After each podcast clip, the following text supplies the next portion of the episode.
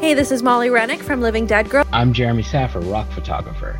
Hey, this is Baz Black. Hey guys, this is John Corabi. Hey there, this is Ron Wasserman, the nut that wrote Go Go Power Rangers. Hi, this is Mike Aloisi, also known as Author Mike. I am a biographer and writer, and you are watching the Chronicles of Podcast with Tom Stevens and Jamie Westwood. Hey guys, what's going on? It's the Chronicles of Podcast. We're back once again with the 72nd edition, Jamie. 72nd! I, I do, but uh, it's, it is, it is a little bit nuts. I'm not gonna lie to you. Um, I do believe the these chronicles right here, these chronicles this week, this one that's around us right, it's around us now, they're around us today, are the chronicles of Michael Aloisi. Yeah, they are. Wonderful. I like this a lot. It's good. We're getting the hang of it now. you know, so take, so take us 72 editions. Um, but anyway, let's get to it. Hit it!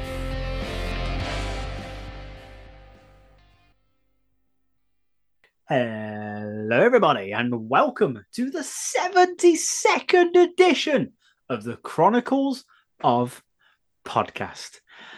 And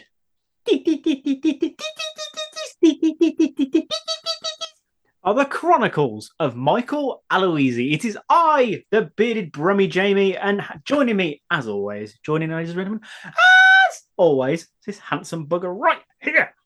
What did you just fucking say? Like, uh, eh?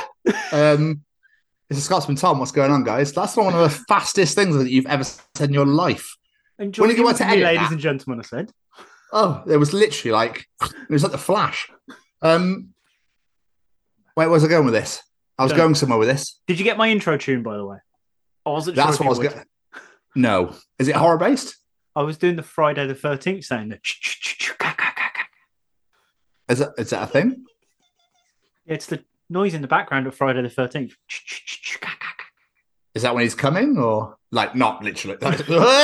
Hey! as, uh, as in when he's when he's when he's somewhere in the vicinity. Yeah, pretty much. It's just a sort of generic, oh, Jason's around noise. Okay, that's weird. Is that the, the sound of Crystal? Is it Crystal Lake? It's Crystal Lake. Check it out. Yes, Iceman kills. Um, that's the only reason I know it. Um, I forgot what I was. Do you know what, Jamie? I'm just going to stop because I'm t- trying to talk about a subject. I have no fucking clue what I'm talking about. So Yeah. it's it's like he's just a big man with a hockey mask, and he he was killed. He was drowned in Crystal Lake by his mum. Not by his mom.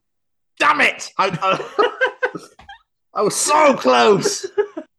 Anyway, Anyway, on an unrelated subject, I was walking to work last Thursday, um, and there were two chaps in front. Um, I don't know if they were on something or that they were just just as just generally how they were.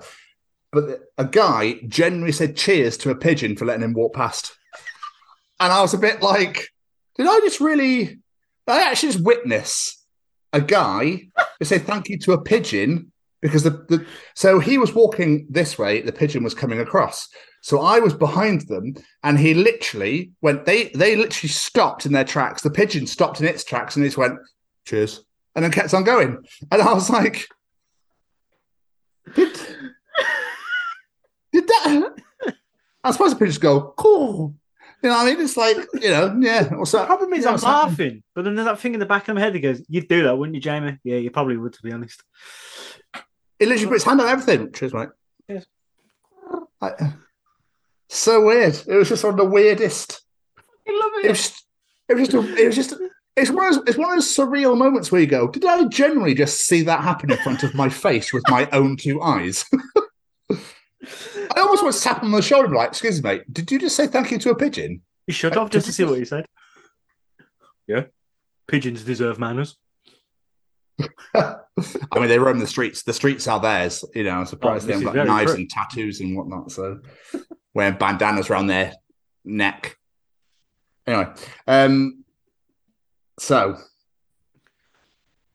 I have a story for you, Jamie. Okay. Um, I, I teased this at the trailer um, to let you know that I have a mum story. oh, yes, so you did. I have a mum story. This is one. Of, I'm really worried that it's a you should have been there moment, but I'm really hoping it's not. So I hope this translates. Okay. Anyway, for those that remember, my mum is a wonderful woman who told a funeral. I don't know if it's a director or someone that works in a funeral home to fuck off at high pitch in the middle of Gloucester City Centre because some because he ignored the couple in front of her and stopped her to talk about her funeral how she thought about it.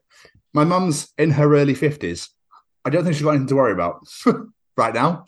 So anyway, Fuck off. I just love doing it.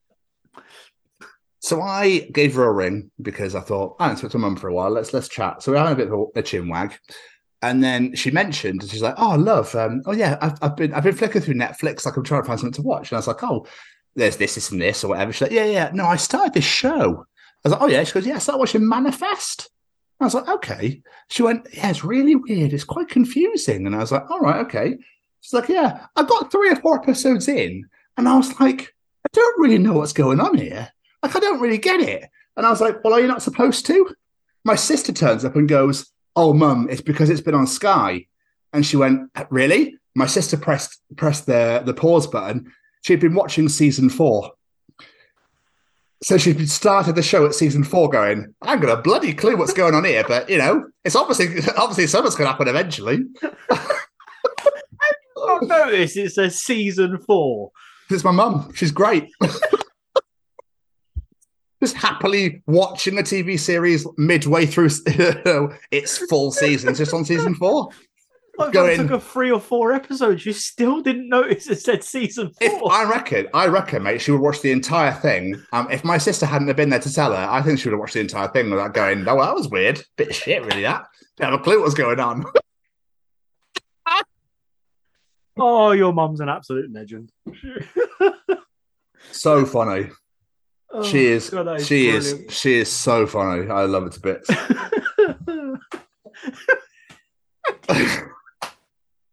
yeah, I don't know. I, I I don't know. That's like I literally will check it about fifteen times before I press the button.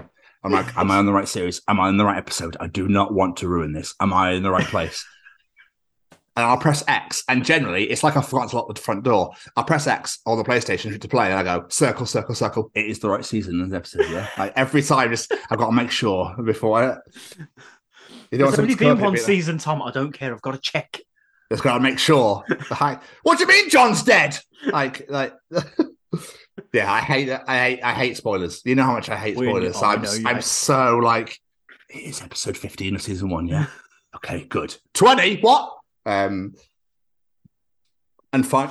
excuse me, so I'm checking my own saliva here. What's going on? Oh, What's happened to me? Oh, Jesus Christ. Anyway, there's one thing I really don't get, and it's becoming more common, I feel. I think it's becoming more of a sport. The World Slapping Championships.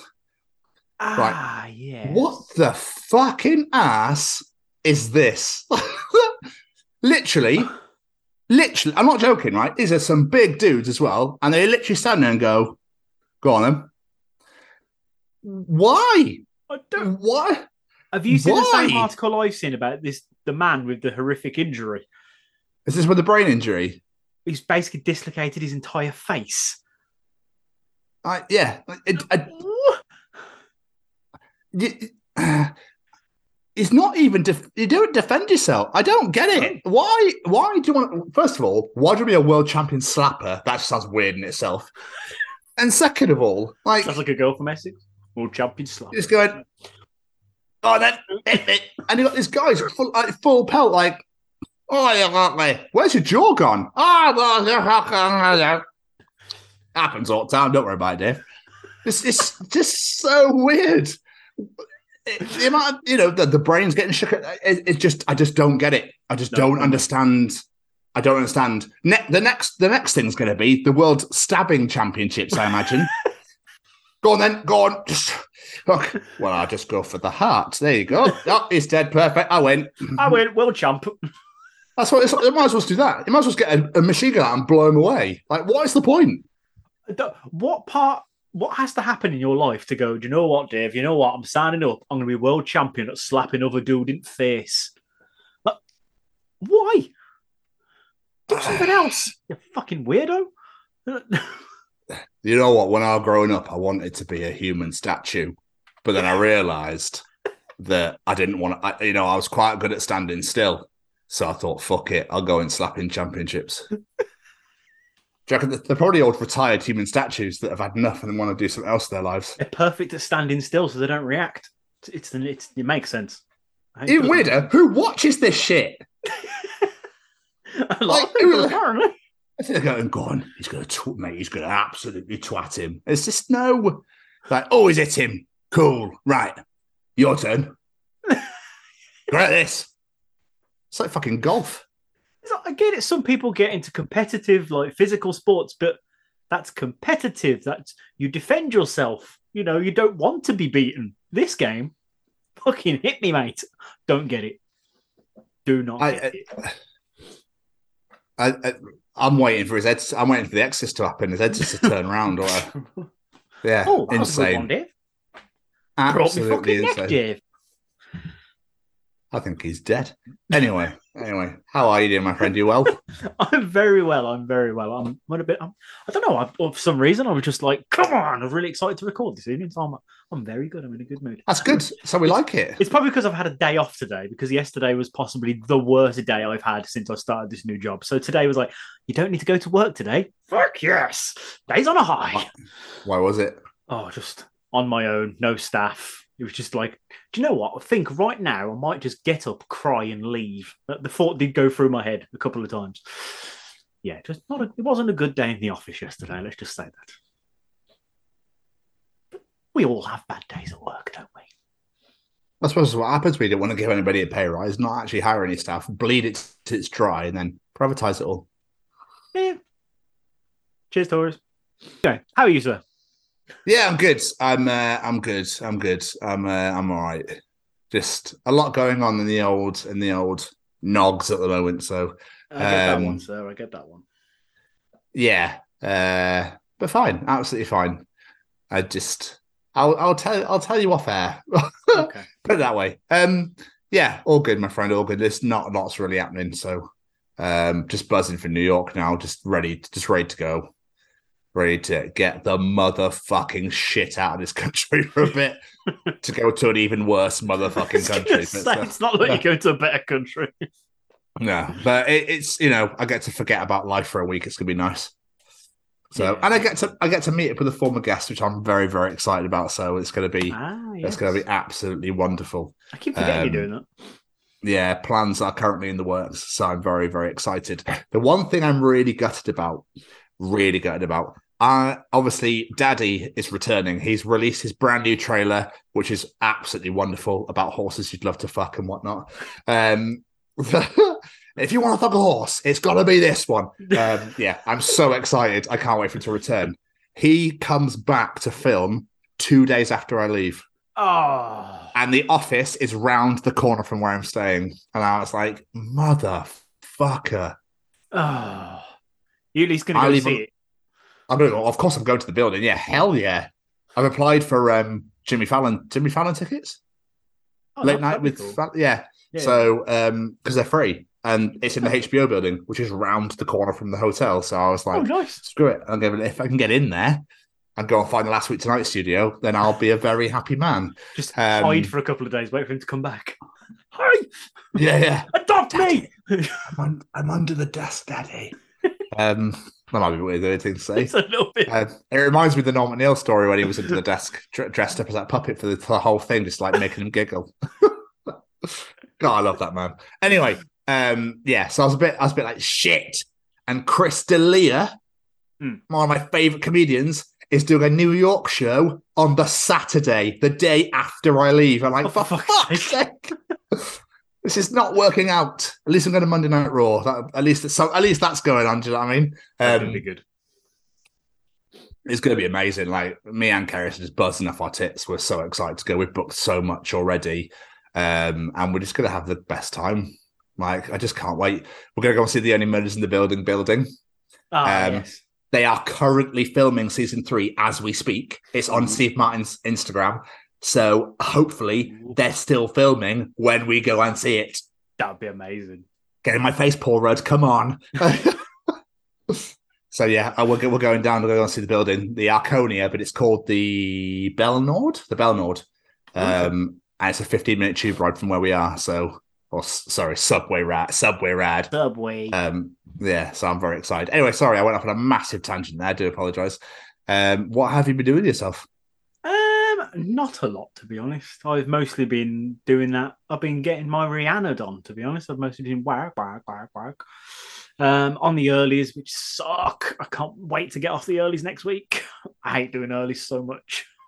Is it the wake up that it's the worst bit, or what? Yeah, it's just yeah, waking up and just yeah, I just don't like the early shifts at all. um, been going to the gym and not much this week. I've just had no time. I've been so much on. Um, just not had time to do that. Went to see the kids. I went again today, which was good fun. How's that? It was good fun. Me and Sam hung around. He got me to trying to get me to play Minecraft. I do not get that game at all. No, I, yeah. I just uh, I, don't know why kids fucking love it. And he was well away doing all this stuff, and I was like, I don't know what to do. I just so confused. I just passed the controller to his cousin. I was like, "You play, I'll watch Sam." I don't know, but I did find out that Lena has been promoting our show. What? Basically, last time Lena came to stay with us, she saw my box of business cards and she's like, Dad, can I have some? I thought, Yeah, why not? I was like, You go give them to all your friends though, as a joke. She literally went to school and handed them out to all of her friends. She gave one to two of her teachers, and her teachers put it up in her classroom. Really? One of our business cards is in my daughter's classroom on the wall. Is that a little weird? I don't know. because this show's not for kids. I know. Her friend came over to me and showed me. She showed me her phone screen. He said, "The Chronicles, a Sunday friend." And I was like, "What the fuck?" so, if any of my daughter's friends are listening, hi and sorry. You're going to be learning a lot today. Yes. Welcome to the Chronicles of School with Tom and Jamie. So, fuck is a word you should not say ever until you're at least 14. Shit is okay. When you get to about the 11, 12 age, shit is fine. Ballsack, absolutely fine. Just don't play with them for a while.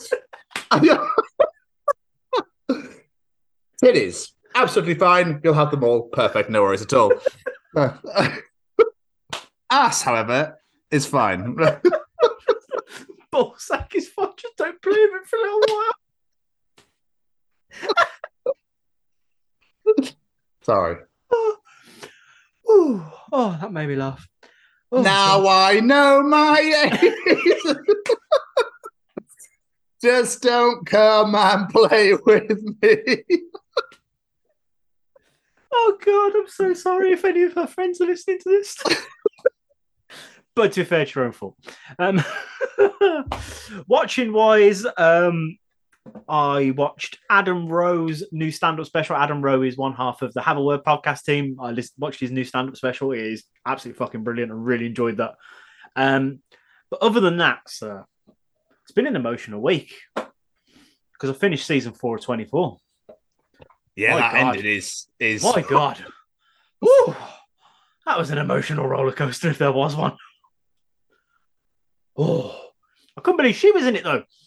I can't remember her name. Who plays her now? But she- the girl that tried to kill President Palmer with the hand thing, and I was like, I did not expect her to come back. I was like, oh, it's you! I forgot about you. yeah.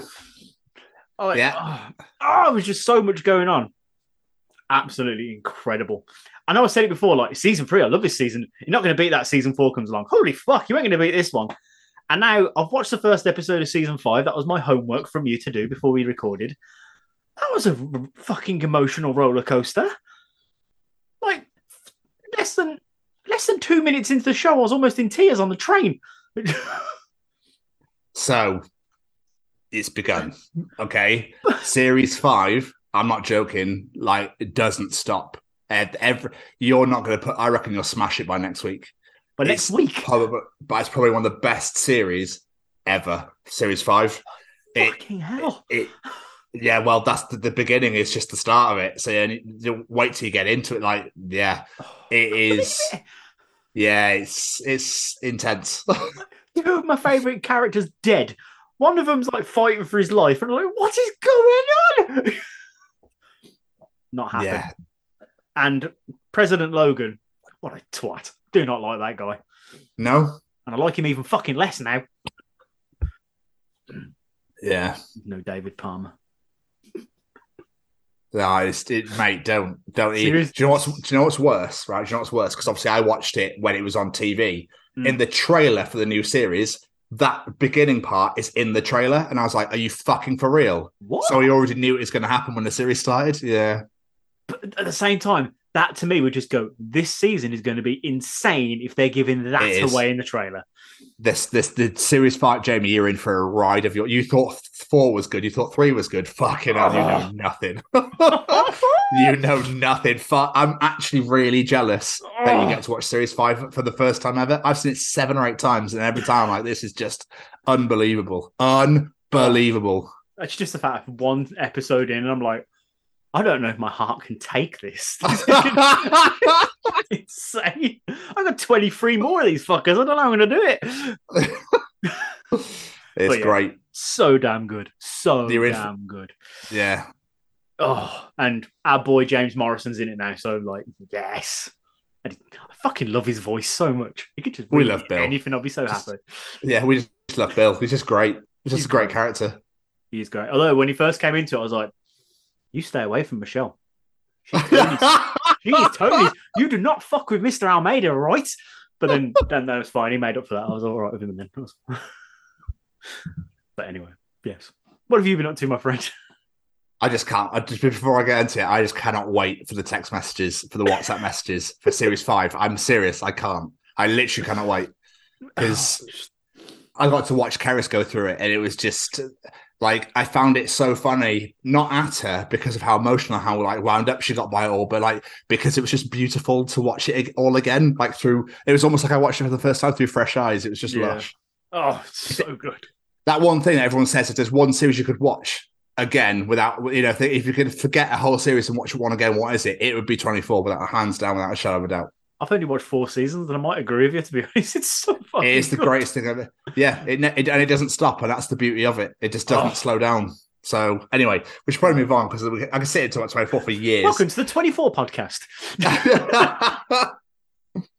um well we've had two guests so we might as well keep going Well, um although Danielle's only in it for Danielle's in this series so yeah oh shit. Oh, Um, yes, she is. Yes, she is. She Anyway, Yeah. Anyway, let me move on. Uh, before I, I massively need sports then, so I'm glad I shut up. Um, anyway, so yeah, um, what have I been doing? So my brain was like 24, 24, 24, 24. um, I'm tempted to watch it again, actually. Uh, anyway, let me let me. Uh, anyway, so yeah, so uh, we've been doing a lot of Rihannaing, of course. Um, and then over the weekend, I was just a bit like, do you know what? We should probably just go and do something. So Keris babysat for her sister on the Friday night, and they gave up. They they were like, "Oh, thank you so much. Here's some money," because we had the kids here as well on the Thursday. So on Saturday morning, she went, "Do you want to go for breakfast?" I was like, uh, "Yeah, I'd love to go for breakfast." So I went to the Drago Lounge for breakfast, and I had a bit. I had like the fucking whatever it was, the plate that's like ginormous, like fifteen quid breakfast, and I smashed it. And then Keris couldn't eat all of hers, so I started to smash hers. And I got to like the last bit of bacon and toast. I was like, "Um, I can't eat anymore. I, I, I'm I'm too full. I'm going to be sick. because foolishly, I decided to have a beer rather than an orange juice. Don't know why. I just went, I'll have a Moretti because I fucking love beer and Moretti. Anyway, that's besides the point. So then Saturday afternoon, we sat and chilled. We just watched a bit of TV. Um, we finished Suspicion. What a fucking shit ending to a good show. oh really? My God, I was like, the show's great. It starts off weak, but it gets g- really good. Hmm. And at the end, I was like, oh my God, here's the big reveal. Oh, that's the reveal. I hate when that Oh, happens. all right. And I was a bit like, oh, well, I'm disappointed. Should we go to TGI Fridays? What am I to get over? I took her out for dinner. Um, because we haven't really we haven't been out in like eight months. Oh really? Like, I haven't taken up. I haven't taken up for ages because we've been saving for America. It's just been so hard. Yeah. Um, so we did that. So we went to TGI Fridays, and then Sunday we went for we went shopping. We decided to have a bit of a shopping spree. Um, we decided to go to Cardiff, and I got my beard lovely trimmed. Yes, yes, yes. Because I'm off to London for work on. I'm off to work on uh, to London for work on Tuesday. Um, so I wanted to at least look prim and proper because obviously it's quite a big event with a lot of big wigs and whatnot. And I went and bought some new tr- shoes slash trainer shoes. They're Etnies, They look like Oh, really yeah. nice shoes, but they're not. If that makes sense, like Yeah, trainers, yeah. but they're, they're lush. And that was again for for New York and because my trainers are dead, um, and for for work and stuff. So I thought, fuck it, I'll, I'll treat myself a little bit. So did that, um, and then it was NFL Sunday. I was NFL Saturday as well, but it was NFL Sunday, um, which is good. So I enjoyed that. So it's fucking division. It's the conference championships this week is Sunday, and then two weeks from the Super Bowl. All right, Oh, it's only two weeks away. Yeah, Rihanna's halftime halftime show, and Chris Stapleton is doing the uh, national anthem. Um, no idea who that is. So he's a country artist. He's a country, but I'm not a big fan. It'd be great. I've just never. I listened to his songs and been like, mm, not sold. Fair. Which is fair enough. Um, so we did that. So then obviously been just been Rihanna in, and then we did a wonderful interview, which obviously you're about to hear in this episode on Monday night. And Jamie, here we are. Here we are indeed. Well, look at that. We're all caught up. Do reckon we should uh, check in with our, our friend over there? We should absolutely come on, Braden. What steakhouse you got going on?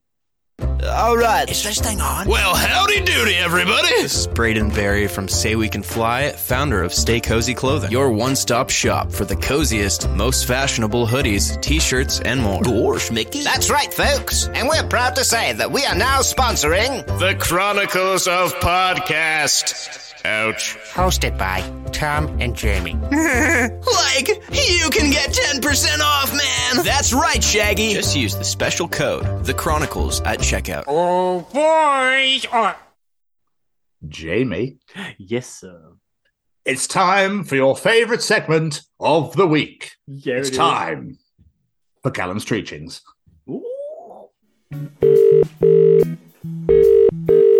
Do you want to know something?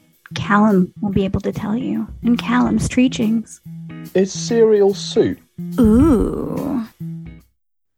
Well, Callum is back once again to treach the nation. So, without further ado, what is Callum treaching us this week? It's weird how normalized it is to travel down a road going 60 miles an hour, only a matter of feet away from a car going the other direction. You know, that's a really good point. Consider That's how like- uncomfortable you are on the roads normally. That Oh. we should not have had that one. Yeah, I mean, to be honest with you, I don't even think about it. I think because the barrier in the middle always makes me feel safe. It's the people that try and weave in and out that I don't like. But Yeah. that's almost as pretty much close, close as when you go to a train station and they go, the train at platform one is not going to slow down at all. And Oh, you're like, oh, awesome. so, yeah, uh, it, thinking about it, it is pretty mental, really. Don't America just have freeways where you don't actually have any of that? They just, it's just, that's just Yeah, how it is. Just as is, yeah. It's fucking insane. insane, yeah. But even 30 miles an hour, I know it doesn't sound that fast, but it is, and you're literally fucking next to each other going at that speed. You've only got to go, whoops.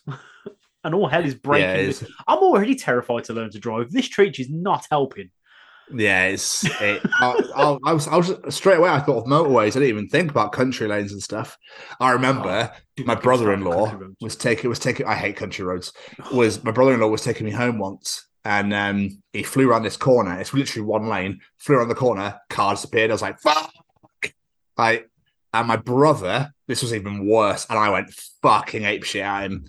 There's a there's a back road between Hucclecote and Churchdown in Gloucester, Hmm. uh, which is all country lane. But one part of it is like cliff edge. Only one part, which when you come down, then you come down the hill into Hucclecote from Churchdown. My brother loved loves to mess around with his iPod, picking songs when he's driving. He was coming down this country lane quite quick, and as he was getting to this corner bit where, like, if you don't turn, you're off that cliff edge, and he went, "Oh, what song should I choose?" And I was like, "Joe!" And he literally was like, "Oh shit!" And then he went, "Oh, don't ever fucking go at me though." I was like, "Ah, you're a dick." What? Yeah, I know. Don't have a go at me for almost killing us. Jesus. I get so sick and tired of people trying to change music and songs when they're driving. Like, stop doing it. Let let the passenger do it. Yeah. I agree. Like- oh, I don't. I don't want to die. Thanks. I'm great. oh, yeah. Should we move on? I don't like this one. Yeah. Sorry. Uh, well, we digress. We'll move on. What else is Callum treating us? It must have been really disappointing for the first human to discover the ocean to realize they couldn't drink it.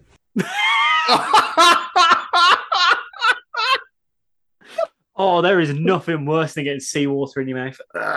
What do you reckon they just did? It's like, fuck it, I'm gonna have to. I'm gonna have to, Sharon. I'm gonna have oh, um, oh, oh, oh, Oh, it's, so salty and somehow even more thirsty after drinking that. Fuck, I'm, fuck, I'm parched. I'm even more. I'm even more thirsty than I was before. I just got this image of this like early Stone Age person drinking it. Fuck, I'm parched. Do you reckon that's how they invented that stupid little silicon bag for microwaves? Maybe. Who ate that? Who who saw that and went, "Oh, a free meal"? Oh, it's in a microwave. I bet it's a microwave me. Oh, like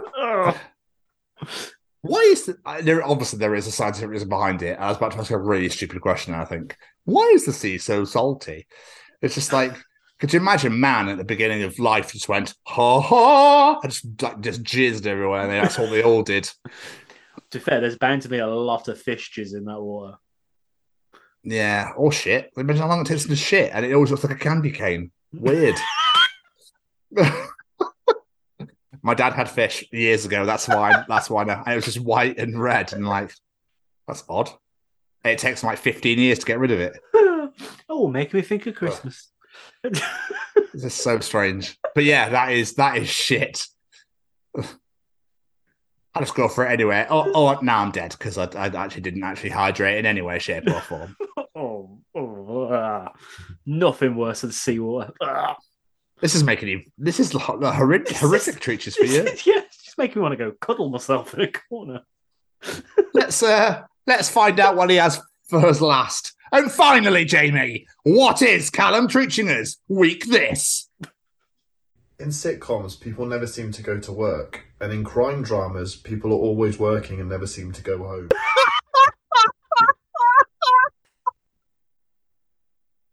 so true. It is so true. The only time you ever see people in sitcom at work is if it is based at their work. Well, Friends, they work, don't they? And it's all based in the bill apartment buildings. I don't watch it. I don't like Friends, it. the only person we ever really saw at work was Rachel when she worked in the coffee shop where they all hang out as part of the show.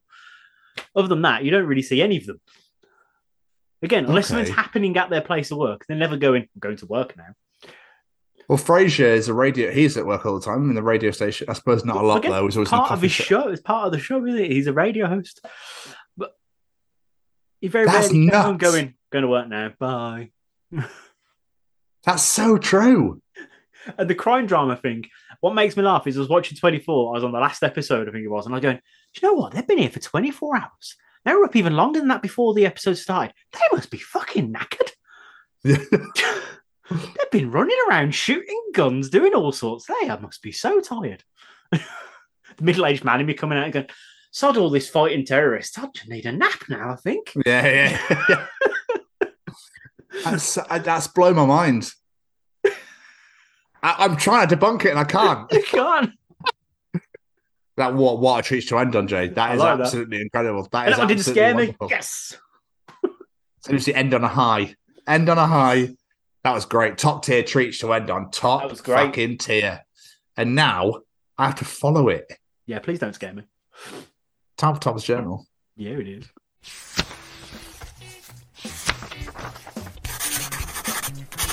And welcome to another edition of Tom's Journal. Not a strong opener, but we'll go with it anyway. Highly unfair that humans aren't bioluminescent, if you ask me. My proposed bug fixes for humanity 2.0 rework lower back to remove structural weakness. That I'm with. Teeth now regenerate. That I'm with. Remove redundant forms of hemoglobin. Fix feeling like you're falling when asleep glitch. Yes, that'd be nice. Optional bioluminescence. Fix allergy glitch. Patch out mosquitoes. What was the last one? Sorry. Patch out mosquitoes. Yeah, get rid of them. Get rid of them. I like, I like that. And yes, being bioluminescent would be pretty cool. To be fair, especially for I don't cyclists. I don't know what it means. I just thought it was funny. means you can light it up. us. Oh, okay. Okay, I see. There we are. Jamie, what if your mental health had yearly wrap ups like Spotify does?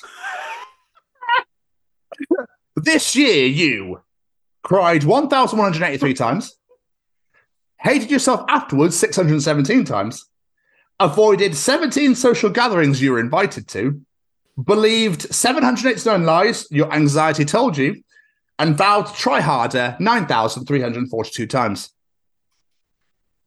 Fucking brilliant. I don't imagine what mine would be. No, thank you. I don't want to read that back.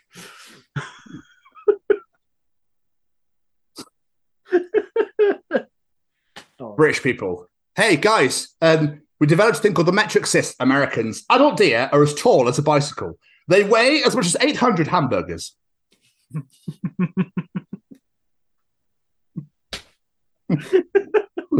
I can't remember who it is. I think it's Kevin Smith who basically measures everything in Jaws.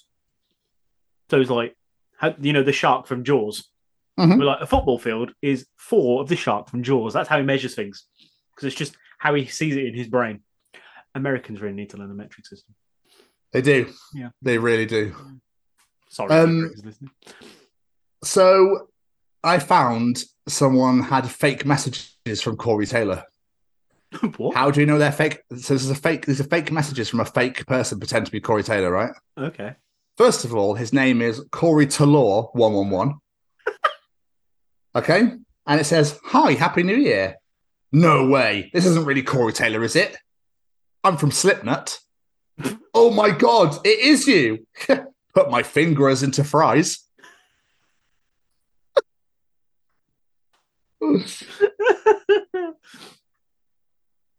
this one, I want to. I'm going to send you to put on the show Okay. a brand new McDonald's sign in America. They'd misspelt the word Angus. And all it says is try the new anus pounder.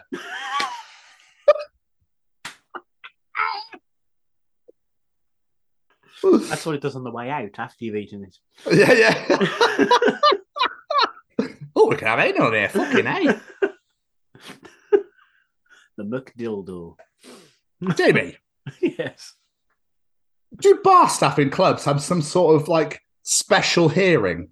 You order a drink and think, how the fuck did she hear that? I can't even hear my mate when he's shouting down my ear for fuck's sake. I have often thought that. so when you say it, even you can't hear it, and you're saying it. They're like, okay, they deliver it perfectly. Like, Yes. It's nuts. Like, how, how do you know what whiskey and coke? What, what the what the ass? Like, there's someone like there, and you're like, I can't hear what you're saying, Dave. To be honest with you, the amount of times me and you have stood in the middle, just like singing the completely incorrect song lyrics down each other's ears, and we still can't fucking hear it properly. Yeah, you say Yeah. to someone at the bar what you want, they're like, no problem. yes, mental. It's absolutely mental. Um, a waiter came by. I was like, "Oh, um, I see your glass is empty. Would you like another one?" It's like, Why do I want two empty glasses? Fuck's sake. Oh, Christ. oh. So, this is, this is quite a weak journal so far. I'm not happy about this, Jamie. I need some laughs. I've been enjoying I it. get, I to get you really going. Okay. Bands are always like, big things brewing, eye emoji. And it's always just songs or something. That's not big things. That's just what you did last time. I want a band to tweet, big things coming, eye emoji, and a series of government buildings inexplicably explode. I'd say, to be fair, we do that, but we don't explode government buildings as much as Tom would probably like to. Well, yeah. Nixon on the. I was in New York. Back in our day, Jamie, there was so much toilet paper and eggs that we would throw them at the houses of our enemies. I the one who never fucking did that? I never did it. so yeah, I used to hate Halloween because it's like trick or treat. Like treat. Like, oh, we'll pelt your house anyway. Like, why? What is, what is the point of it? We gave you sweets. Fuck off. Just never had that overwhelming urge to go buy a pack of eggs and throw it at people. Maybe I'm weird. Mm, no. Uh, so, this is as close as we'll ever get, Jamie, to hearing Greek philosophers discuss. Macaulay Culkin. Before Sir Mix-a-Lot, people constantly lied about their butt size preferences. Don't tell me lyrics can't change the world. Sir Mix-a-Lot responded. In 1992, I felt it was absolutely necessary to expose the drawbacks of pancake ass while simultaneously pointing out the benefits of a juicy round mound. I like more juicy round mound or pancake ass. or the fact Sir Mix-a-Lot and Macaulay Culkin had a Twitter interaction. That's just Exactly. great. Greek philosophers discussing ass. He's right though. Jamie, when life gives you lemons, give the lemons back. Why were the lemons free? Is there something wrong with the lemons? Are the lemons haunted? Be suspicious of the lemons. That's the most 2023 reaction to that ever.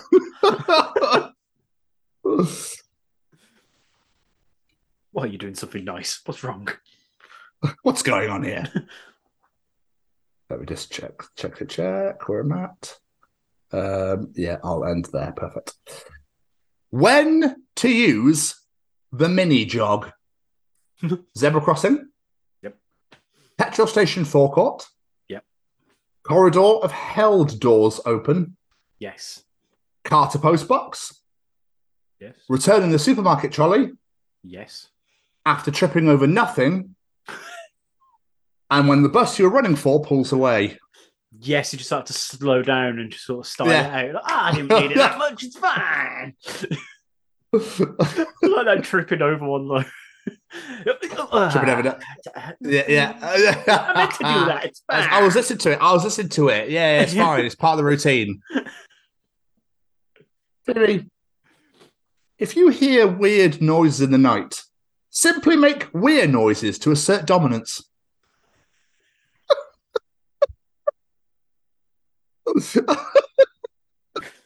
As you know, I'm not going with this one because I'm not the one that wakes up the weird noises in the night. Becky is. And if she hears a weird noise and just starts going "Gah, gah, gah, gah," back or something, it's going to scare the shit out of me and wake up the kid. So don't do that. But at least she's asserting dominance there. So, Well, yeah. any of Lena's friends listen to this, make sure that's what you do. Assert dominance. If you hear a weird noise in the house, make the strangest, weirdest noise and wake up all of your parents and siblings. Yeah. Ah. Oh wait, there's no falcons here. I don't know what I'm on about. Um. Finally, Jamie, my bills are washed, my laundry is paid, clothes are baking, and dinner's in the dryer. I fucking got this. I'll be honest, when you first started, I was like, did he say that right? Then it was where it's going.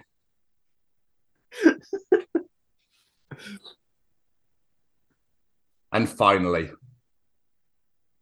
happy birthday to Edgar Allan Poe and Dolly Parton. This was last Thursday.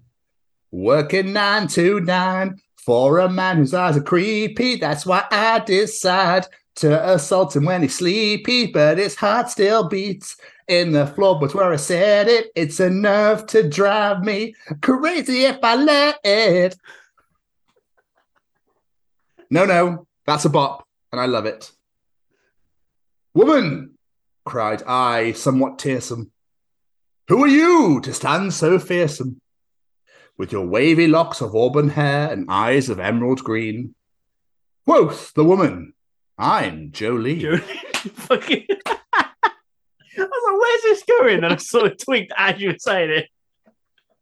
And that was another edition of Tom's Journal. I like that. That was great. I never thought again Edgar Allan Poe, Dolly Parton crossover. I like it.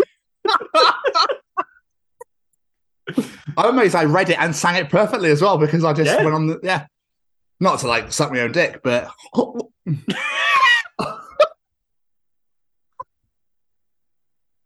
I don't know if that was the greatest, the most horrific thing I've ever seen.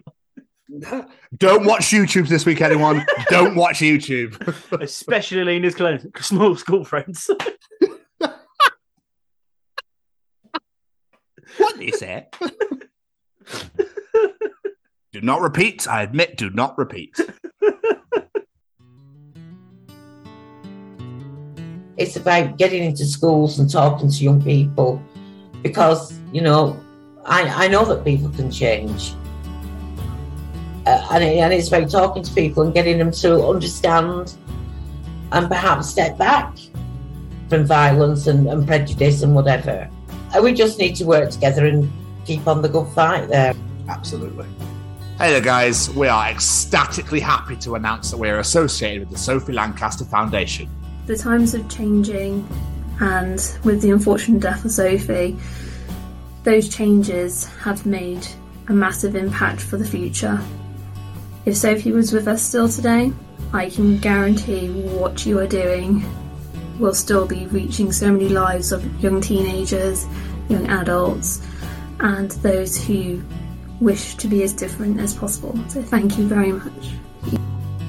To find out more about this incredible foundation and all the work they do, and more importantly, how you can help, head on over to www.sophielancasterfoundation.com. So, Jamie, um, should we uh, should we bring him in? Oh, we bring go the on, piece then. Go on. Welcome to the Chronicles of Michael Aloisi.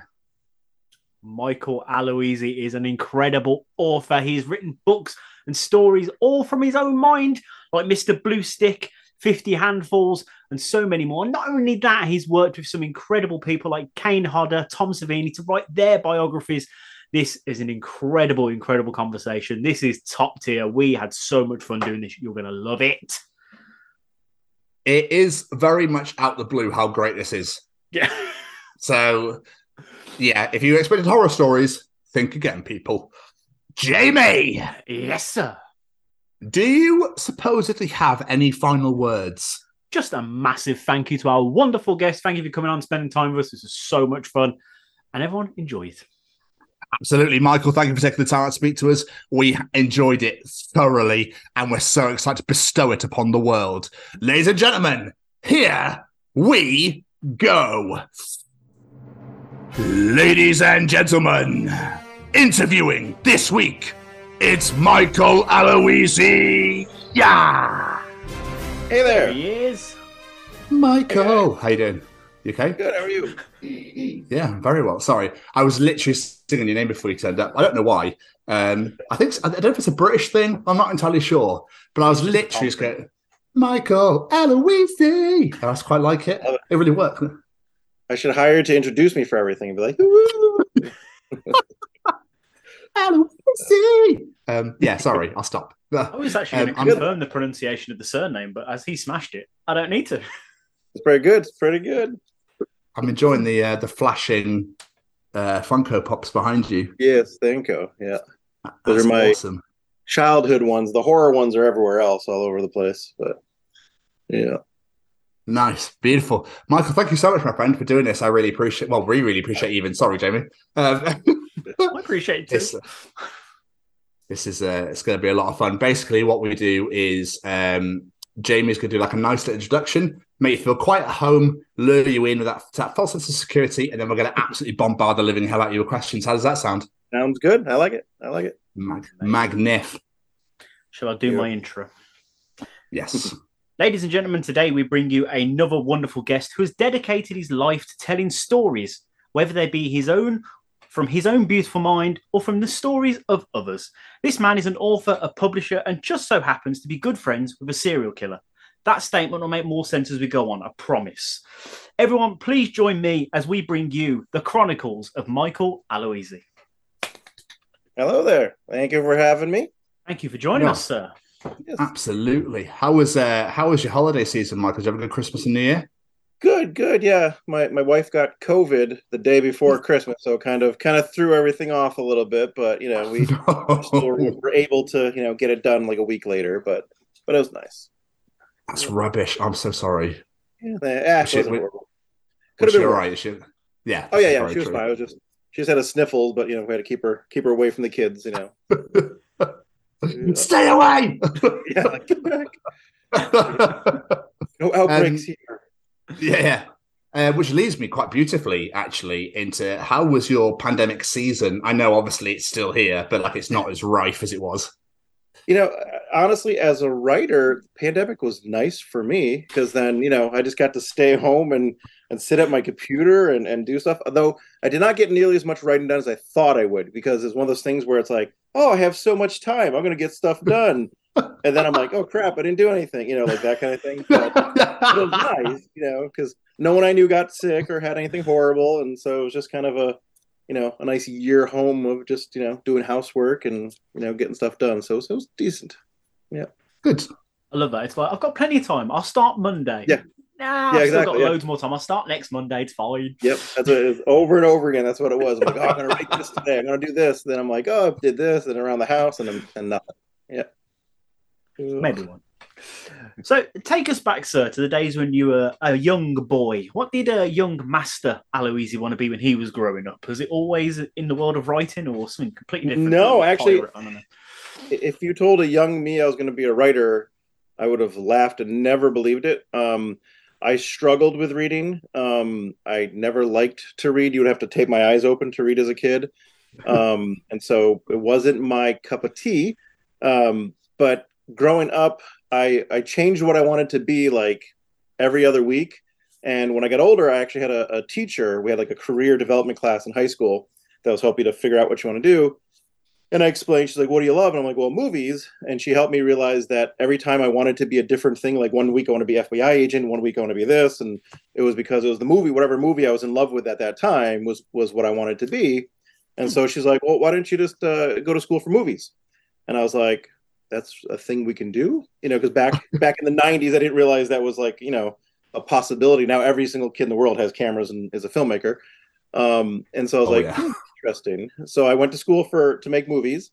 Um, and slowly, as I was make, uh, you know, in film school, I loved it, but I realized I didn't love the technical aspect. Like, you know, I didn't have to like having to get the camera lens and figure out the lighting and angles and all these things. And I realized that I was helping everyone with their stories and the writing and all that kind of stuff. And so when I graduated, I kind of transitioned over to to writing. Um, I thought I was going to write screenplays, uh, but then I got stuck writing my first screenplay, and I was like, you know what? Maybe I'll write this out as a story. It'll help me flesh it out. And so I started writing it as a book, and never went back from there. I just kept writing from there, and went back and got my master's. Actually, I got my master's in England um, over there. Yep, and uh, and been doing it ever since. That's amazing. I love how you went following one passion, went, actually, now I'm going to turn the corner. I, I like this a bit more.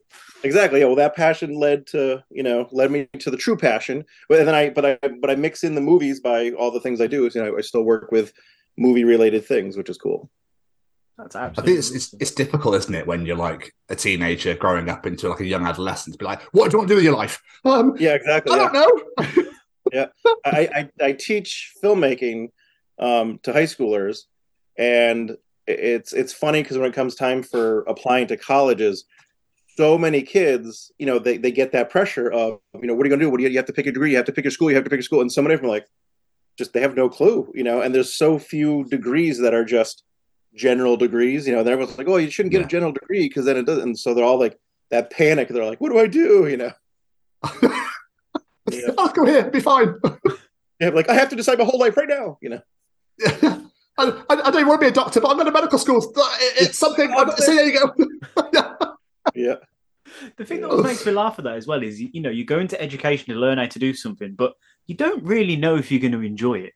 Because I went Yeah, to exactly, college yeah. to study to be a chef. I did a year working as a chef, and I was like, "This is the worst decision of my life.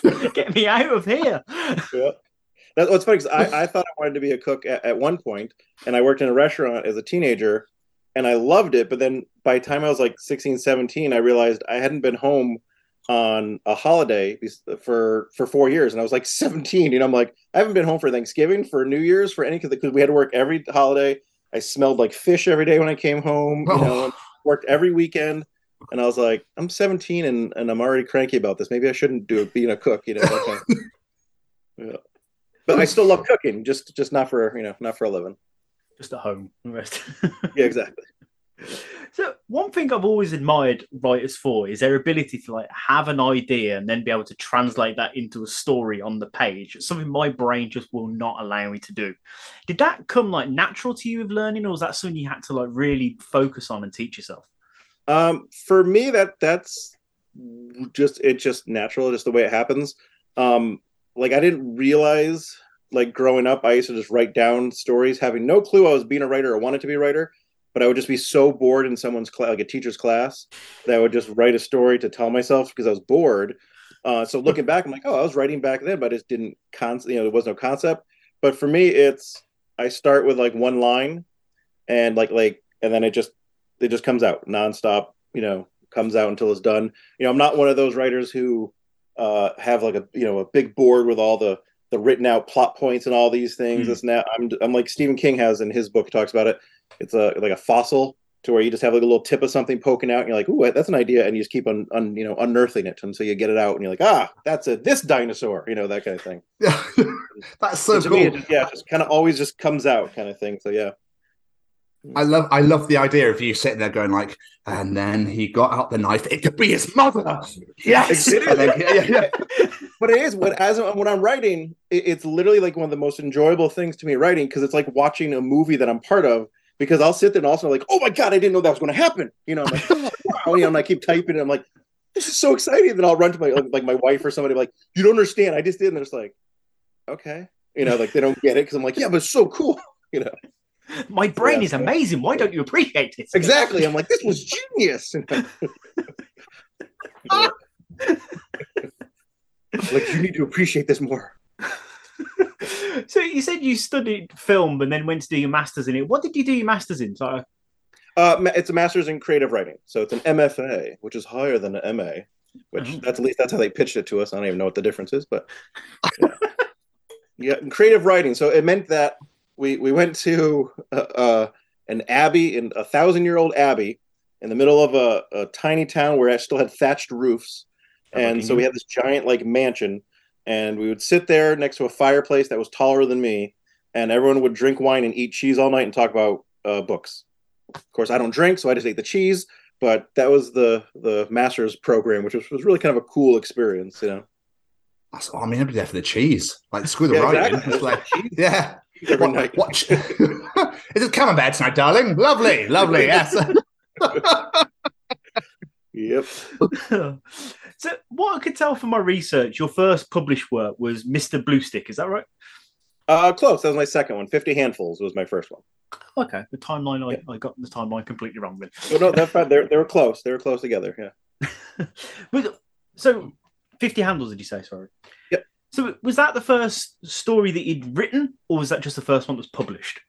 Uh, it was the first one that I, I wrote. That was a full length thing. That was the the script. I was trying to write this that script, and I was so stuck and so stuck that I was like, I'm going to write it out, and it just became uh, a weepy drama, which is you know now I'm eighty percent horror. What is what I do, but when I was just writing that, it was just the story that was stuck in my head that I wanted to write, and and that's what came out was the a weepy drama, which which everyone still loves. You know, the people who have read it and stuff. So which is good. Actually, it just um, it just got picked up to be translated uh, into Danish. I think that's the language. What do they speak in in uh? Wow, I, am I'm good at pitching my own stuff here. Holy cow! what do they speak in Denmark. Belgium? Belgium? Denmark? Yeah, Denmark. Belgium? Yeah, Danish. Danish. Yeah. Belgian Dan- is yeah. Belgian. Yeah. Yeah. Yeah. And then, Den- yeah, Denmark's Danish. Yeah, so I so they're just getting translated into Danish. That one and Mr. Blue Stick are both um, getting translated into Danish in uh, in the end of this year and then early next year. They both come out. So yeah, That's which is cool. awesome. I love. Yeah. I really love the look of pieces. I was reading the uh, the little blurby bit about pieces, and I quite like the idea of it. So I'm actually quite tempted Thank to pick you. that bad boy up. Um, Yes, that's I like of my the favorite- idea of like serial killer that's sent, that's chopped with 30 pieces, 30 boxes, 18 founders. Right? Yeah, yeah, yeah. Yep. Yeah, yeah. So serial I killer mean, kidnaps girl, great. cuts her up pieces, mails it around the wor- uh, country to random places, and then 18 are turned into the police immediately, and then 12 aren't. And then um, the book is basically um, about the 12 pieces that weren't turned in, and so the kind of short stories about like the like why these people didn't turn in these body parts. Um, and that mixed with like a through line of the serial killer and a reporter that he's taunting. Um, and I wrote that with Oh. Rebecca Rowland, who's uh, an amazing horror writer who's done really well and stuff. So yeah, it's it's one of my favorite books because I think it's the best, my best writing because she pushed me to do uh, to write better and um, I think it's really kind of fun and interesting. I love the concept of just you get a body part in the mail. What do you do? You know that kind of thing. I wonder what I'd do. I'm just thinking, now, what exactly. would I do? What, what would you do? You know? Scream. The normal person would call the call, be like, uh, "Excuse me, please," but, but the people in the book don't do that. Yeah. and where does the name Author Mike? Because if fans know you as Author Mike, I, I'm, I'm, I've got do, a feeling I know where it's going. But It, it's it's mostly because my last name no one can pronounce it. Um, and so when I was first starting to do writing, I was like, well, I don't want to put Aloisi, you know, dot com or, or this and that. And so when I was picking a website, I was like, I need something that's easy to say to people. And so it just came as Author Mike, and it kind of can became a brand now. So so it works.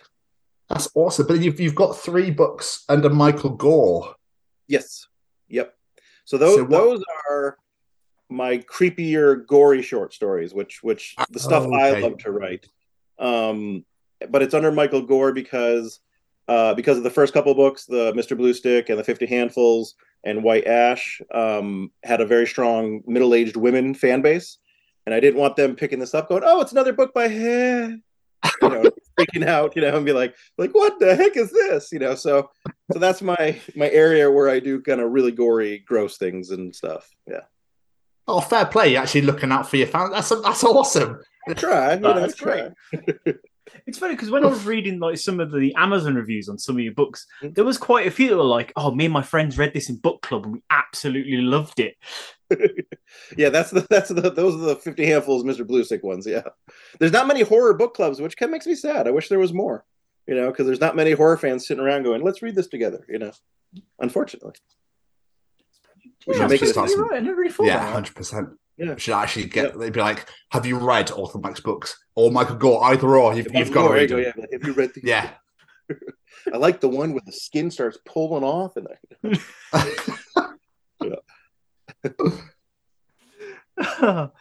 so where do you get your ideas for your stories? Because obviously you said you've done like a horror. There's a, people, books appealing to middle-aged women, all sorts of different sort of stories. Where do you get your ideas from? Is so my brain is weird. Um it's constantly it's constantly like paranoia um and just i think a childhood of not having friends and watching a lot of television um to where ev- every single thing is just a story to me to where like you know my wife and people who know me get annoyed because i'll look at something like everywhere you know go out somewhere and i'll look and i go there's a bag. Someone left a bag over there. I bet you there's a severed hand in it.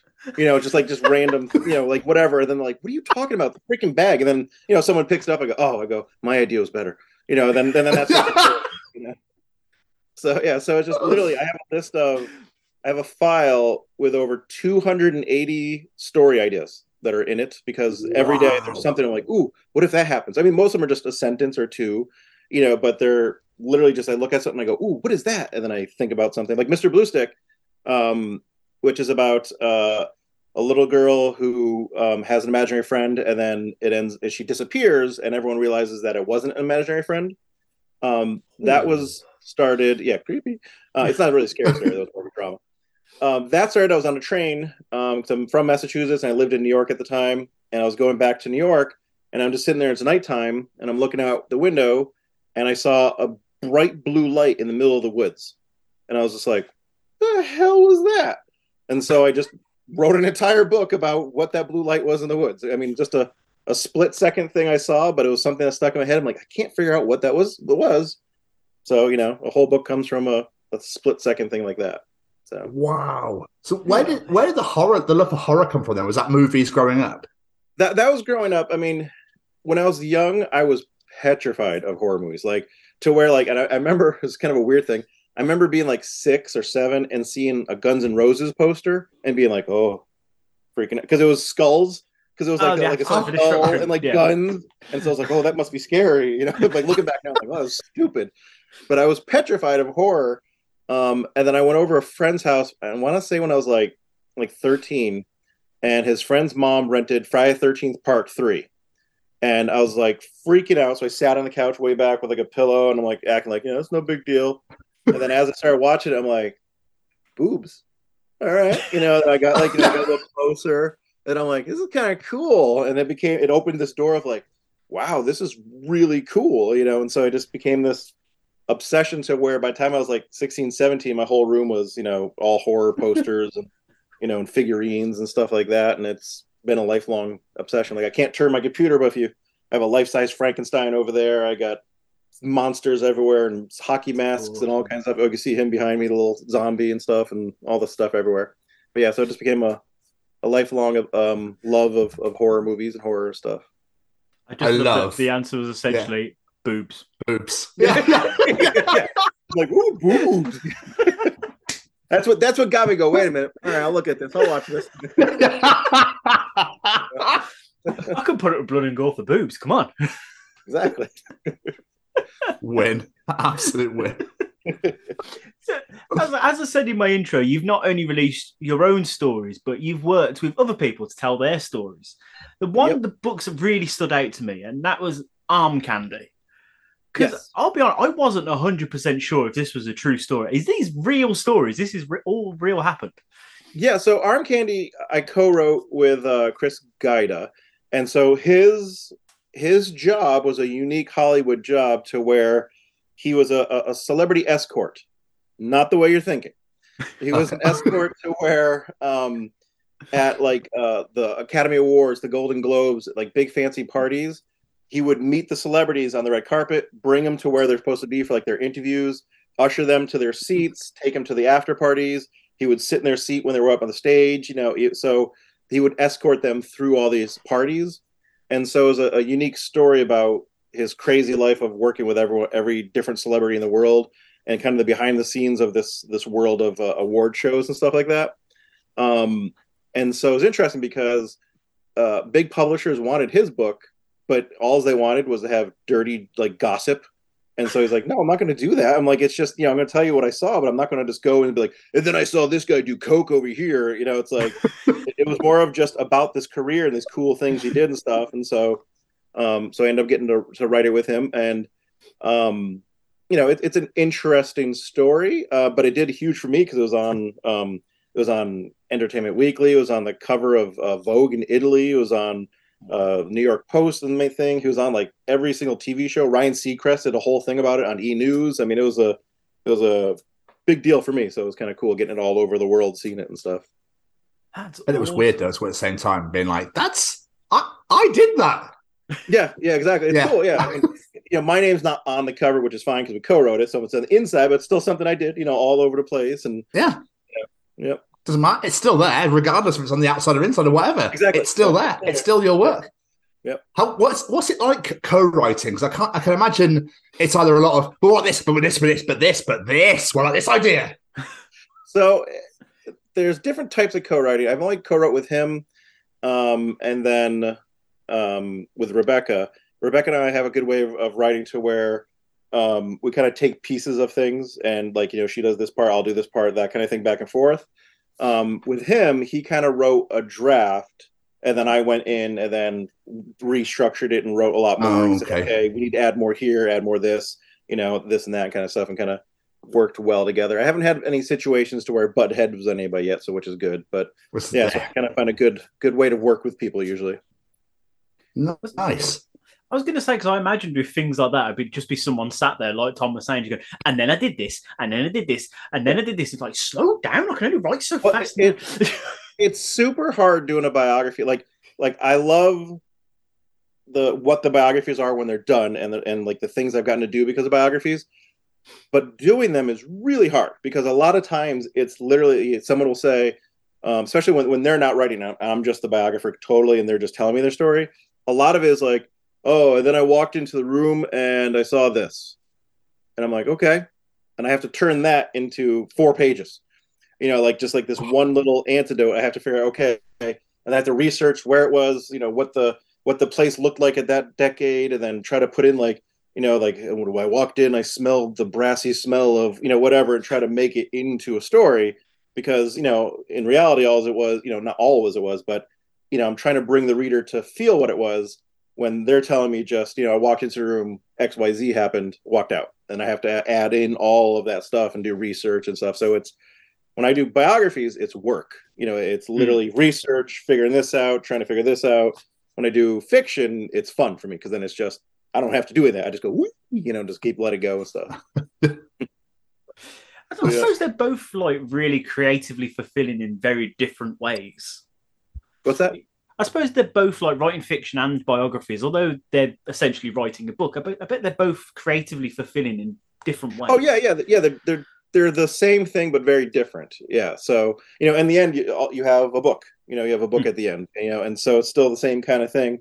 And, you know, and the the cool thing with biographies is that people connect to them more because they're they're a real life story, and they, they'll be able to talk to either me or to the, subject of the book and be like, oh my god, I you know my cousin went through the same thing, or I did you know this happened to me, and you know they, they kind of have a lot more deeper connection than, than fiction. Obviously, fiction and people enjoy and can connect with it. But when people know it's a true story and can connect more, it kind of has a little bit more of a, a bond and stuff. I like the idea when you do an arm candy of you going like, so then I drove him around there. Did he put his teeth out? Uh, n- no, no, we just went to an award ceremony. Didn't he chop his leg off? No, no. and this happened. I'm like, what? Was there a bag? I know I saw one. And it did have a severed hand. No way. really? I knew it. So, I suppose we had better talk about the hockey mask machete wielding elephant in the room. Yeah.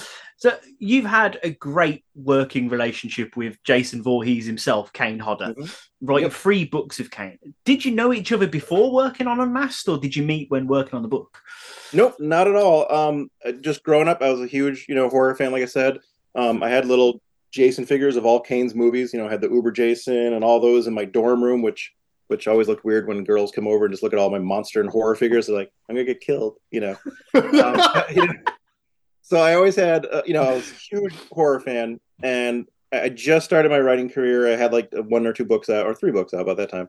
And I took a break from writing one day, and I watched um, a horror movie, and it was Ed Gein, um, which Kane Kane plays Ed Gein in the movie. And there's a scene in it where he has his shirt off, um, and he had burn scars all over his body. And I was like, "Oh, those are real." And I'm like, I remember hearing something about that, and so I looked it up, and I was like, trying to find the story. I'm like, I wonder if he has a biography. And I looked, and I found that he didn't. And I was like, I'm going to write him a proposal. Random stupid idea in my head. Never did a biography before. I was like, going to write a proposal. So I put together a little proposal, found a, a contact online, and I sent it to him.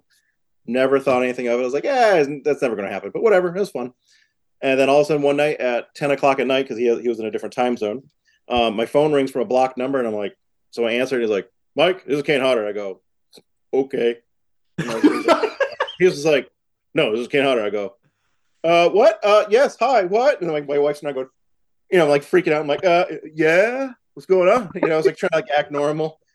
And so he he liked my proposal. Um, he had offers from from big publishers at the time, um, but he was really worried about um, being uh, kind of sanitized because he's very crass and he's you know and he didn't he read some other of his friends biographies at the time and they were kind of just like and then i did this with this celebrity and they were kind of like very just like hey name dropping and this and that. Um, and he didn't want that and i said look i said uh, this book will not come out until you are 100% happy with the content you know this and that. And so he's like okay. And so we went back and forth for a while he agreed to do the book um, and then the first time i ever met him was to start working on the book we met up in uh, uh, Lake George. He was doing a ghost hunt type of thing, and we met and we just hit it off and became incredible friends. And we're still, oh my God, I'm like looking over here like there's a calendar. There's nothing.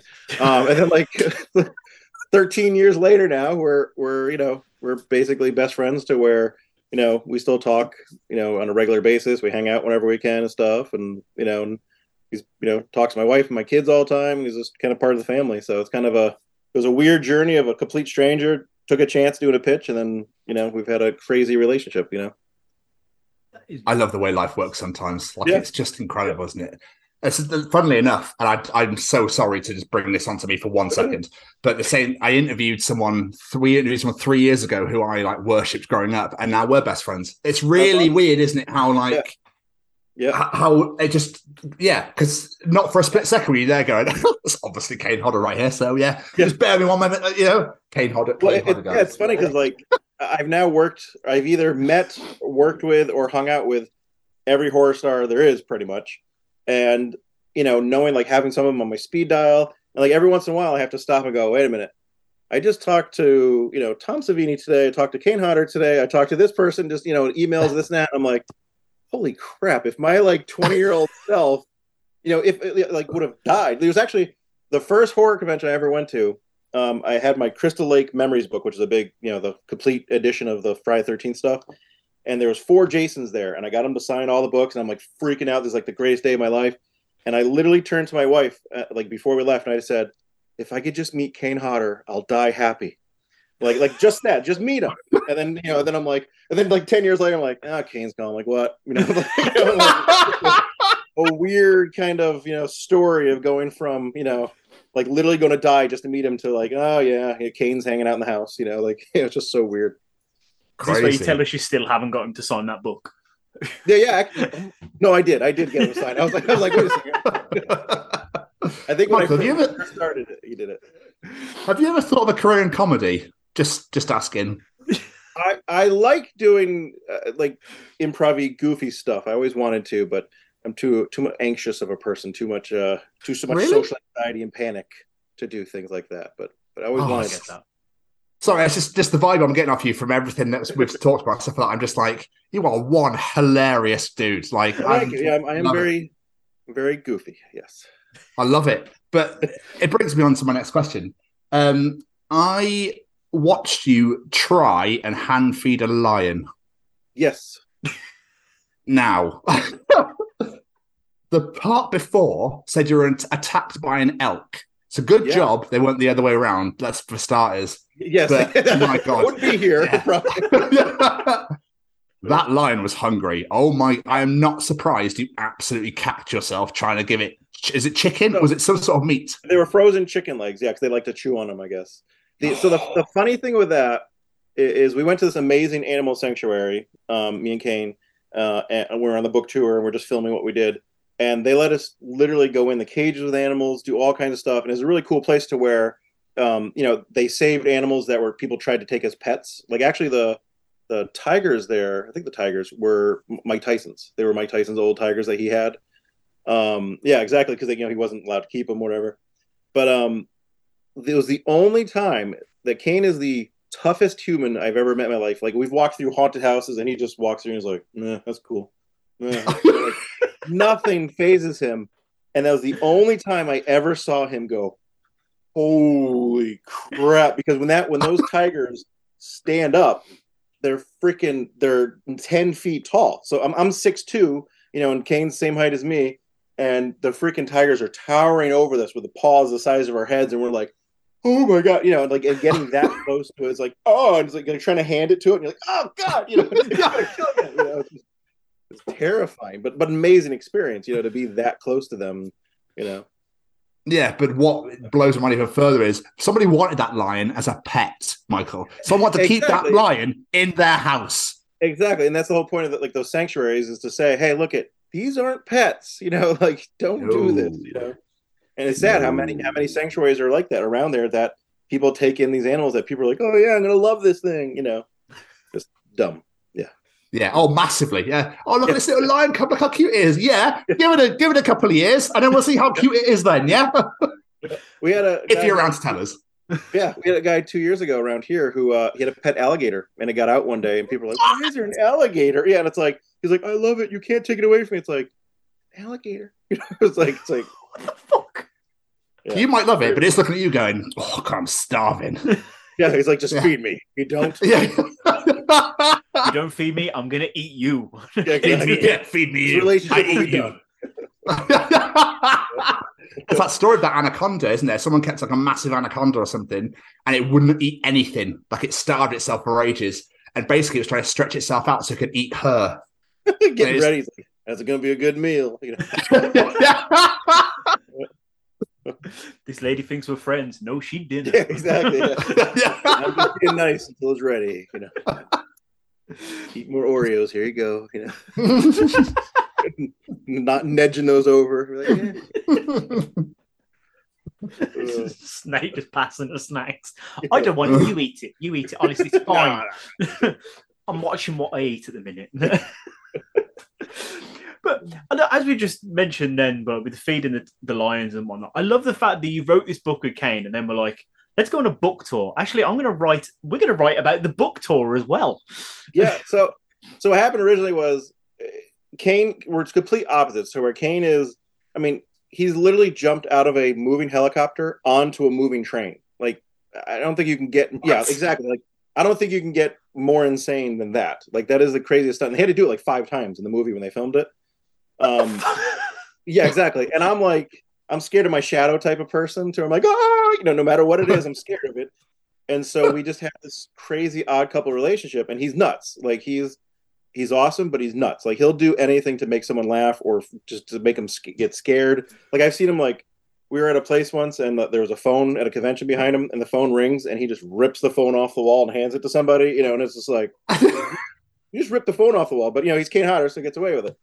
But like so we had this odd couple relationship to where um we were always doing just weird, funny things. And so I started a blog keeping fans up to date about writing the book. And the blog was read in 50 countries a week. So I was like, you know what? Let's release it as a book. So we released it as a book, and then we were going to uh, do the book tour. I'm like, you know what? Let's just bring a camera guy with us. We'll film, we'll film whatever crazy stuff that we're going to do in each town.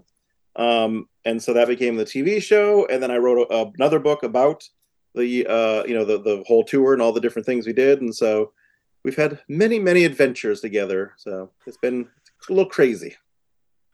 That's insane. For people listening to this though, who who have no idea what a road trip with Kane Hodder must look like, apart from feeding lions, what other sort of stuff did you he make you do?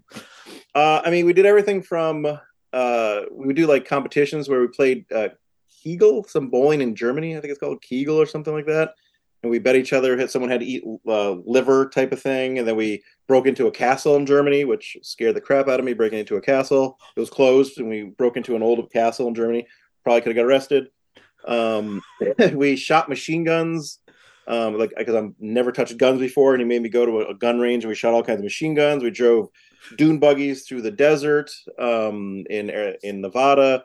Uh, we went to an ice bar to where it was 30 below, and we dared each other see who can go the longest without wearing the coats and gloves that you're supposed to wear, and then broke broke ice glasses on our heads, and uh, all kinds of crazy, weird things throughout their our adventures and you just wanted to meet him that one time. Exactly. All I wanted was the one autograph. And I'm getting slammed and attacked by elk and things broken on my head. I can't help but think though, you've done all these things, and the part of me's like, why would you do that? And I'm like, hey, Kane Hodder told you to. That's why you do it.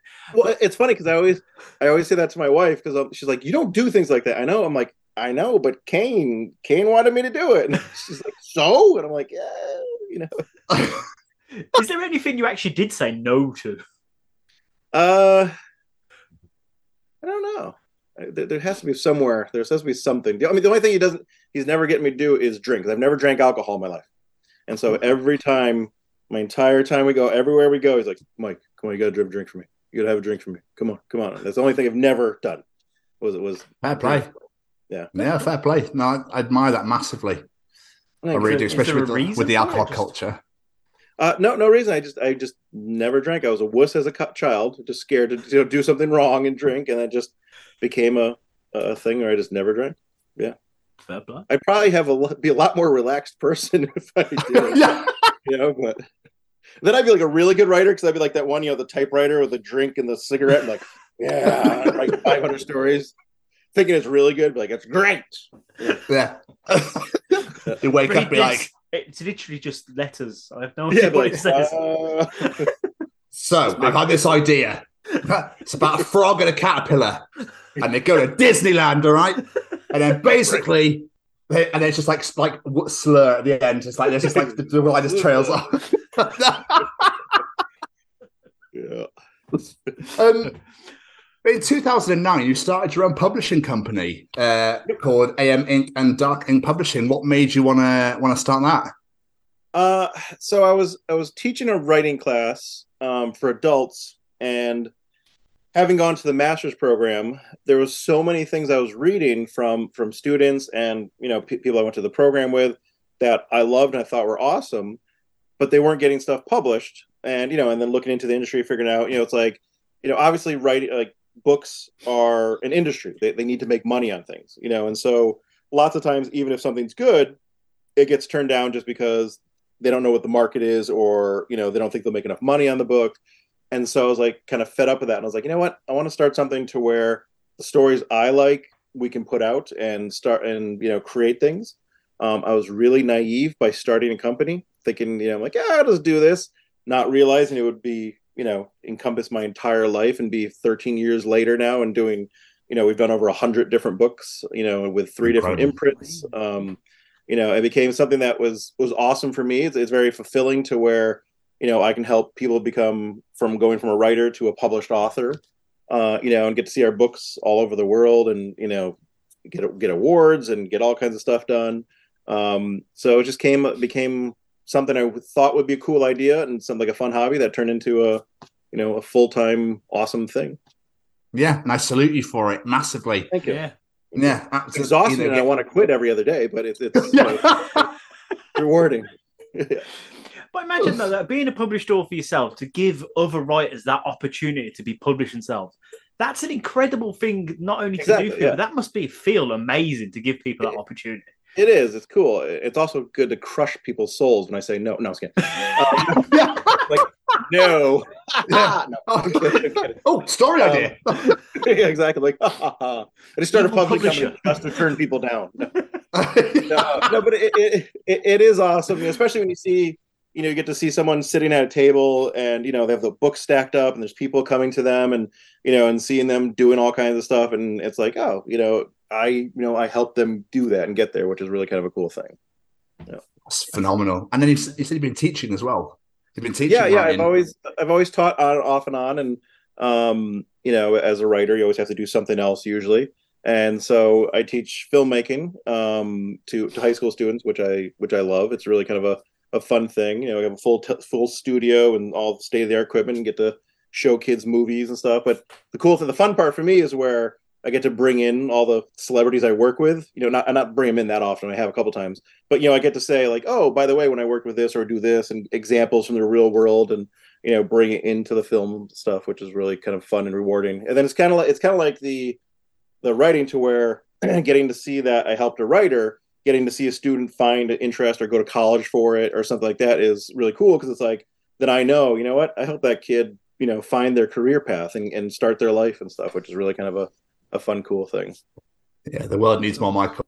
The world needs more Michael. I tell you. Thank, thank you. You are an inspiration, sir. Thank you.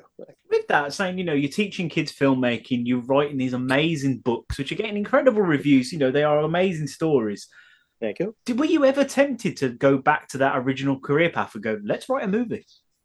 So I've I've written several scripts. Um, I've had one that was almost picked up during the pandemic, uh, right before the pandemic, um, based on uh, Tales from Mortician, one of the first uh, Michael Gore books, and we had it really close to getting picked up.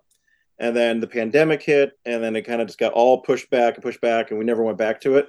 So my ultimate dream is to have a couple movies made after my book someday. So I'll get back to it eventually, but time is very small when you have teaching children and a company and all kinds of stuff, and it's just a you know constant chasing of things. But hopefully, I'll get back to you know getting just some screenplays out there and, and done stuff. Yeah, What you told us about Mr. Blue Stick, that sounds like an amazing film. I agree. Thank you, thank you. Yeah, I actually that I have 'cause I have sticky notes all over my desktop. And like my writing plan for the year, actually, Mr. Blue Stick for a script is on there. So whether that gets done, I don't know, but that's that's like the goal for this year. you know? Yeah. So, so most people have like a to-do list. You've got sticky notes around your monitor, just like yeah, oh yeah, I've lots of done it. sticky notes. Like 2023 writing plan. You know, has like what books I have to finish, what things I got to do. You know, yeah, yeah. Just just quickly going back to your publishing company, I realised. Do you focus on any like specific genres or books with the company, or is it just like whoever wants whatever? So so we have three three imprints. So we have AM Ink, which is our children's books, um, some novels and short story collections, uh, like mainstream ones, and then um, a couple of mainstream biographies. And then Dark Ink, which is our biggest one, is all horror or dark based books. Um, like we, we just started to do some dark crime books. Um, and so those are kind of horror, all of our horror stuff. And then we have Spooky Ink, which is um, children's like children's books that are kind of like monster themed and creepy things, which I love that kind of stuff. Um, so we kind of cover a lot of stuff. We don't do poetry or romance or history books or military based books, um, but we do basically anything in horror, um, a lot of kids books, and then some mainstream kind of books. So we kind of have our kind of our three that we work with. I love that. It's like the complete opposite side of the spectrum, isn't it? Kids books, horror books. yeah, it's, it's yeah, it is. That's why we had to have the different imprints, you know. But it's funny we only have like you know like one one page for like social media stuff. So it's like one day it's like a bloody book cover, and then you know fluffy kittens. You know, it's a little. we probably need to separate that at some point, but you know, yeah. Have you ever wanted to write a story a bit more close to home, like involve maybe your family and make it a bit more personal without making it about the family? That makes sense. Am I making sense? Um, no, yeah. So it's funny because there's there's different types of writers to where first of all, as a writer, no matter what, if someone knows you and they read your book, every single time they're going to go, "That's Charlie, isn't it?" Right, right? Charlie, right? And you know, so no matter what, people who know you are automatically going to think um, that it's someone or personal or whatever. So I know some writers who literally every single thing in their books is either something they experienced or people that they you know have worked with or known or something like that. Um, and then I'm the type of writer to where everything is just 100% fake. I just literally make up everybody, make up everything. very, very, very rarely will I ever like take a trait from somebody or do something like that. Um, so I don't, I don't really want to bring the real world into my fake no, stuff. You know, obviously, when I do some nonfiction of my own, then it's all about me. But you know, with the fiction, I kind of just I keep it in my own fantasy world of you know fake kind of stuff.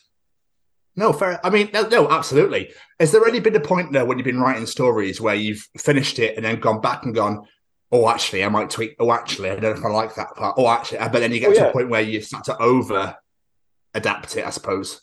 So my my weakest point as a writer is the editing. So like I have because I have so many stories in my head that I just want to get them out.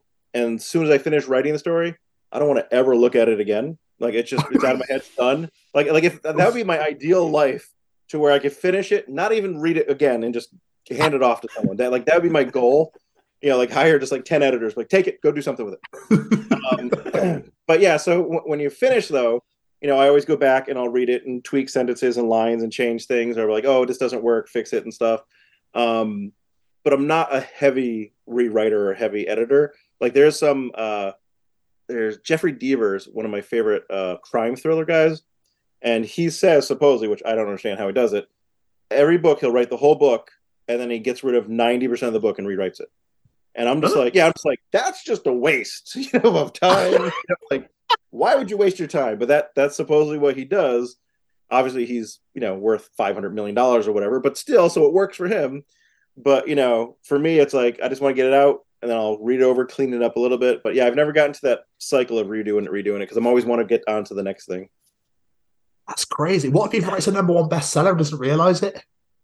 Exactly. Yeah. like the, my my theory with there's so many people I know who are writers who like they've written like like five novels and never published any of them or stories and this and that. My whole thing is like that's like being a chef and you just cook food and go, dump it in the trash and like like someone yeah. can eat it. Whether it tastes good or not someone could eat it you know so why let it you know why let it go to waste? You know use it for something. Clean it up put it out there. Even if you just self-publish it put it somewhere small use it you know put it out there you know? Yeah because then surely you could just destroy the original and then rewrite what he does anyway but having yeah. released the original yeah that yeah I, I, I use know, it up use it up yeah yeah exactly yeah you're saying that but i noticed on I believe it was on Amazon. I noticed it. Mister, why is the name gone out of my head? We've only just discussed it. Mister Bluester. That's it. Did you release it twice? Because I saw you re-released it.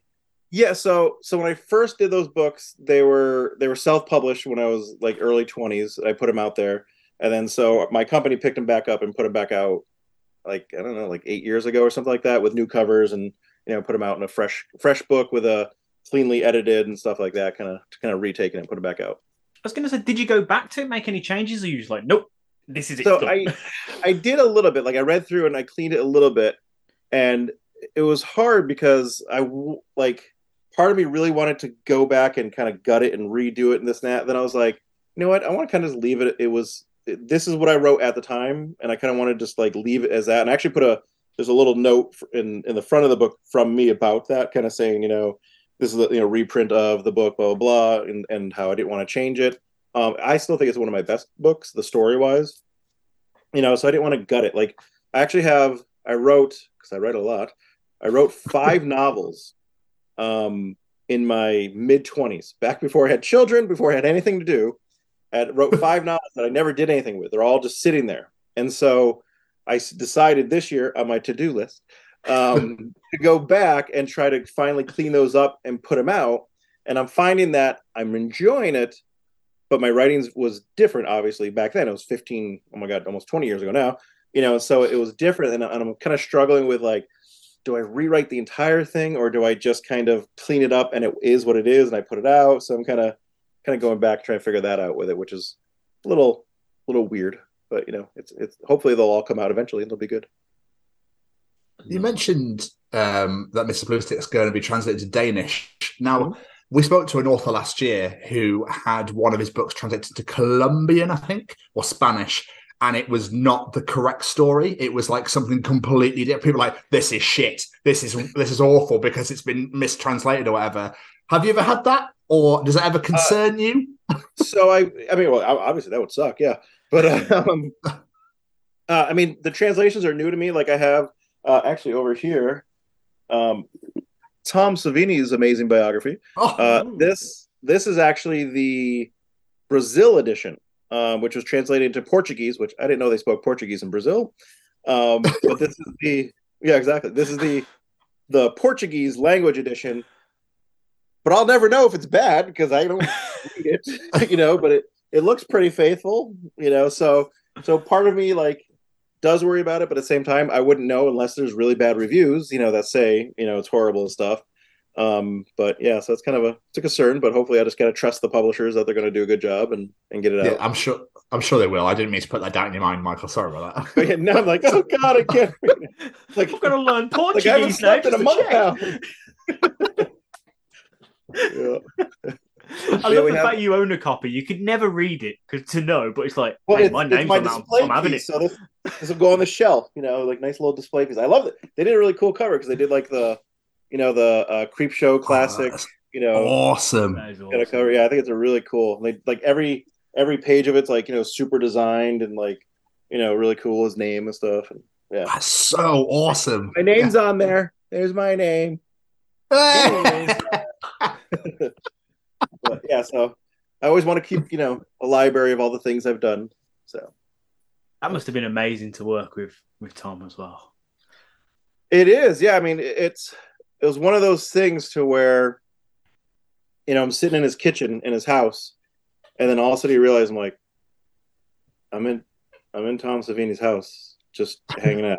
You know, it's like it's just like a, like a holy crap, like this is this is weird kind of thing. You know, because you know S- Savini is like literally, you know, one of the biggest gods of all time when it comes to horror. You know, and his house is literally the greatest place in the history of the world.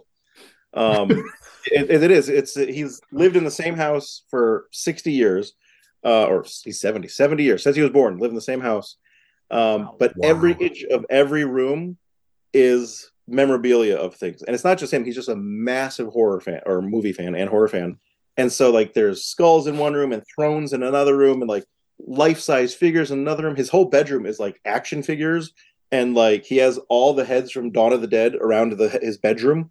And like just you know he has a, like a movie theater room a game room just tons like every inch. I'm like tom is that? He's like oh yeah those are the monkey from monkey shines. I'm like oh my god okay. You know like he just he picks like one day he's like going through a stack of stuff we're trying to look for stuff for the book. He's like oh look at this. And i'm like what is it? He goes oh that's the original uh, script from Creepshow with all my notes and i'm like and there's like handwritten notes from like from like uh romero and like stephen king on it i'm like Tom, Tom, do you realize this is worth a lot of money? He's like, oh, cool. Throws it in a pile. I'm like, oh, I'm like, like, holy crap. You know, it's like, it just, it's like being in like the best horror memorabilia room in the world. It's like, oh, you know. Yeah. Go on, Jay. I was gonna say, I don't think I could imagine waking up in the middle of the night though and being surrounded by Dawn of the Dead zombie heads. That freak Oh me yeah, got fuck every, out. yeah. He's got life size like his giant robot in his bedroom. There's like everything is it's so cool. It's it's like literally the biggest movie nerds like dream home. There's actually a if you go on YouTube, there's uh I forgot the name of it, but if you type in Tom Savini like house tour, you can actually see there's like a whole a guy went over and did a whole tour of his house and all the things and stuff, which is really cool. And and his college, which is also freaking amazing. Wow. Do you feel that horror, the horror genre, or the horror movie genre, is has almost got to a point where it can't go any further? Because I used like there's so many classics that you don't really hear about that much anymore. They're like, oh my god, this new horror movie's been unbelievable, you know, and you don't really get classics anymore. Does that make sense? I, it's it's weird because I'm assuming we're close-ish in age, but like I yeah, it, like I can't imagine like like almost everything back then was so iconic and and, and legendary for us that I can't imagine someone like in 30 years being like, oh man, Conjuring is like greatest. I mean, it's an awesome movie and it's scary, but it, just they don't have that sense of like like wonder anymore of like you know to where it's like man we're going to talk about this kind of movie you know and so so I, I feel like it's evolved into a different kind of thing you know to where it's Yeah. just you know different generation of it kind of which it's still horror and it's still awesome but it's, there was just something magical about the 80s and to, into the 90s kind of thing about it you know Because they've just obviously released the trailer for Scream Six. Sorry, and I was just like, Scream Six. Why? Hey, like, I think I, I- think Michael Myers has been around forever as well. I, I Scream though is to me. I I don't if, I don't care if they make 105. I'll see them all.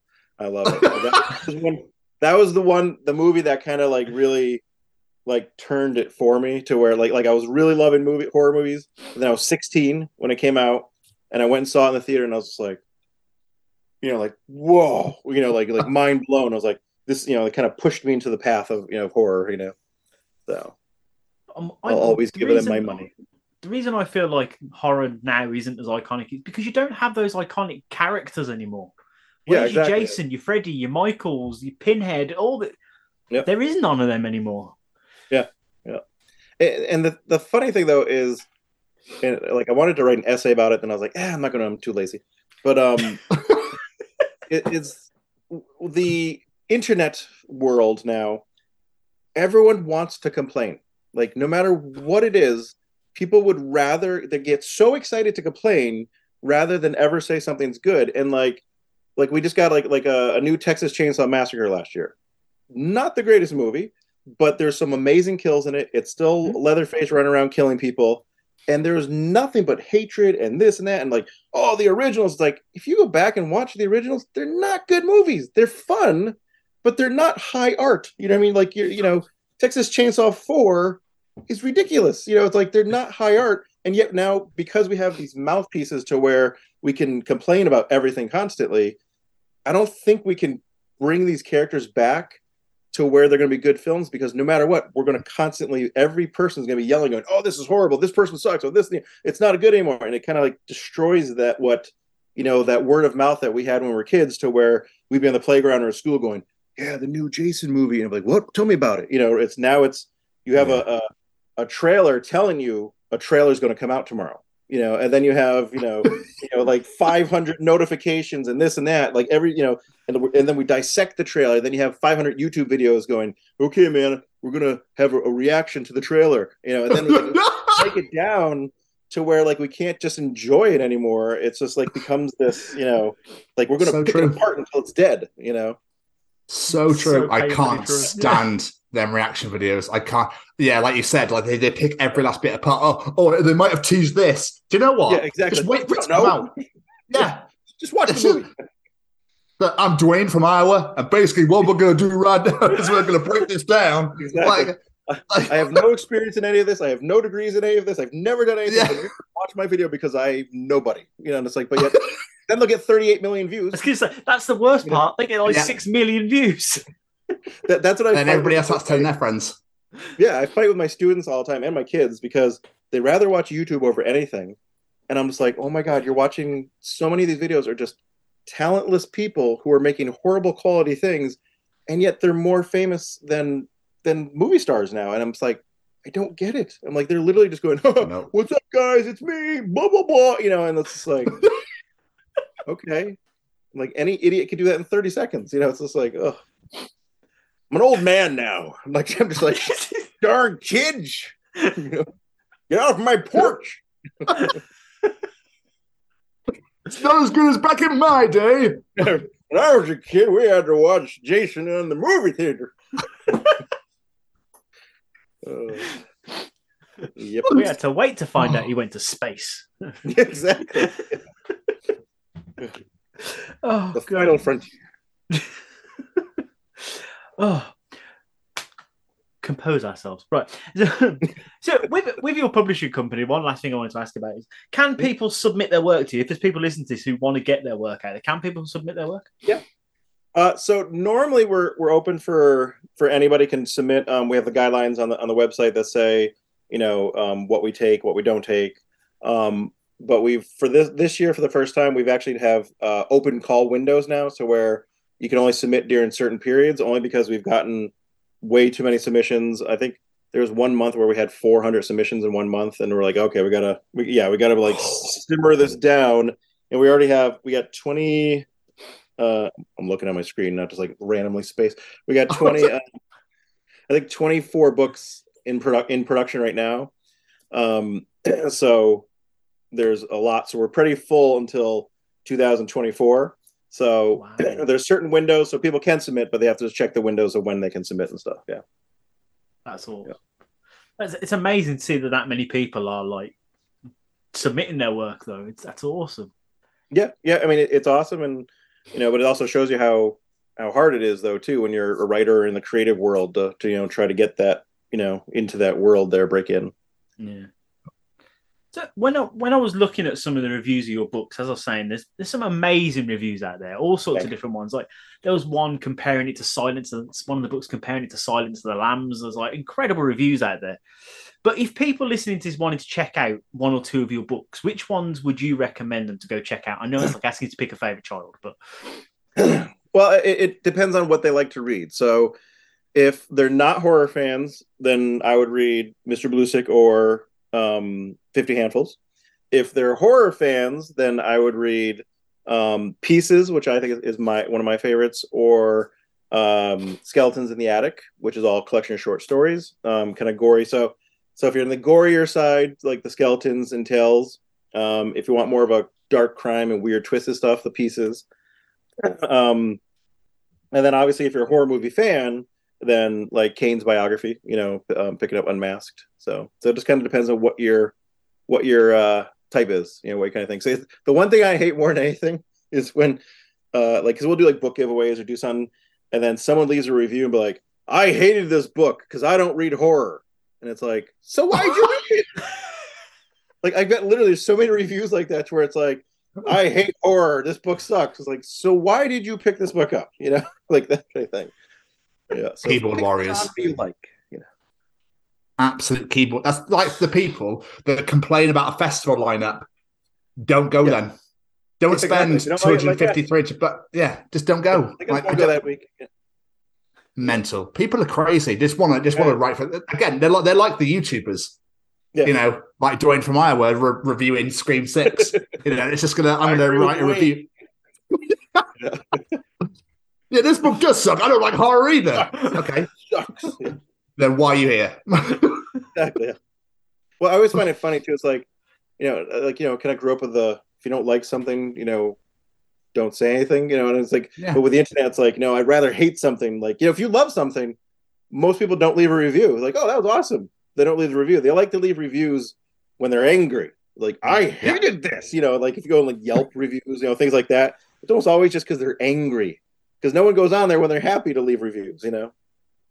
I wish I'd give this negative stars. Yeah. I'm if I could give it zero, I would. Oh. Before we start wrapping up, though, is there anything you're working on that you can talk about? Anything you've got coming up that you need you're needing to promote or anything like that? Uh, so I have uh, Do Not Open, which is the third in the uh, my Michael Gore horror short story series coming out in I think it's March. There's no set date yet, but I think it's around March coming out. Um, I have a really big book. It's the biggest book I ever wrote. Um, coming out in August, uh, but I'm not allowed to talk about it yet um, because it's it's actually a huge book with Simon and Schuster, which is you know one of the biggest publishers in the world. Yeah, so I'm not allowed to talk about it, but it's another uh, celebrity biography, which is which I'm excited about. Um, and that'll come out in August, so that'll be a huge deal for me. So so that's kind of what I'm working on now, and then playing out the next books as I as I get going. Just knocking off them post-it notes. Incredible, Mr. Stevens. Do you have any more questions for our wonderful guest?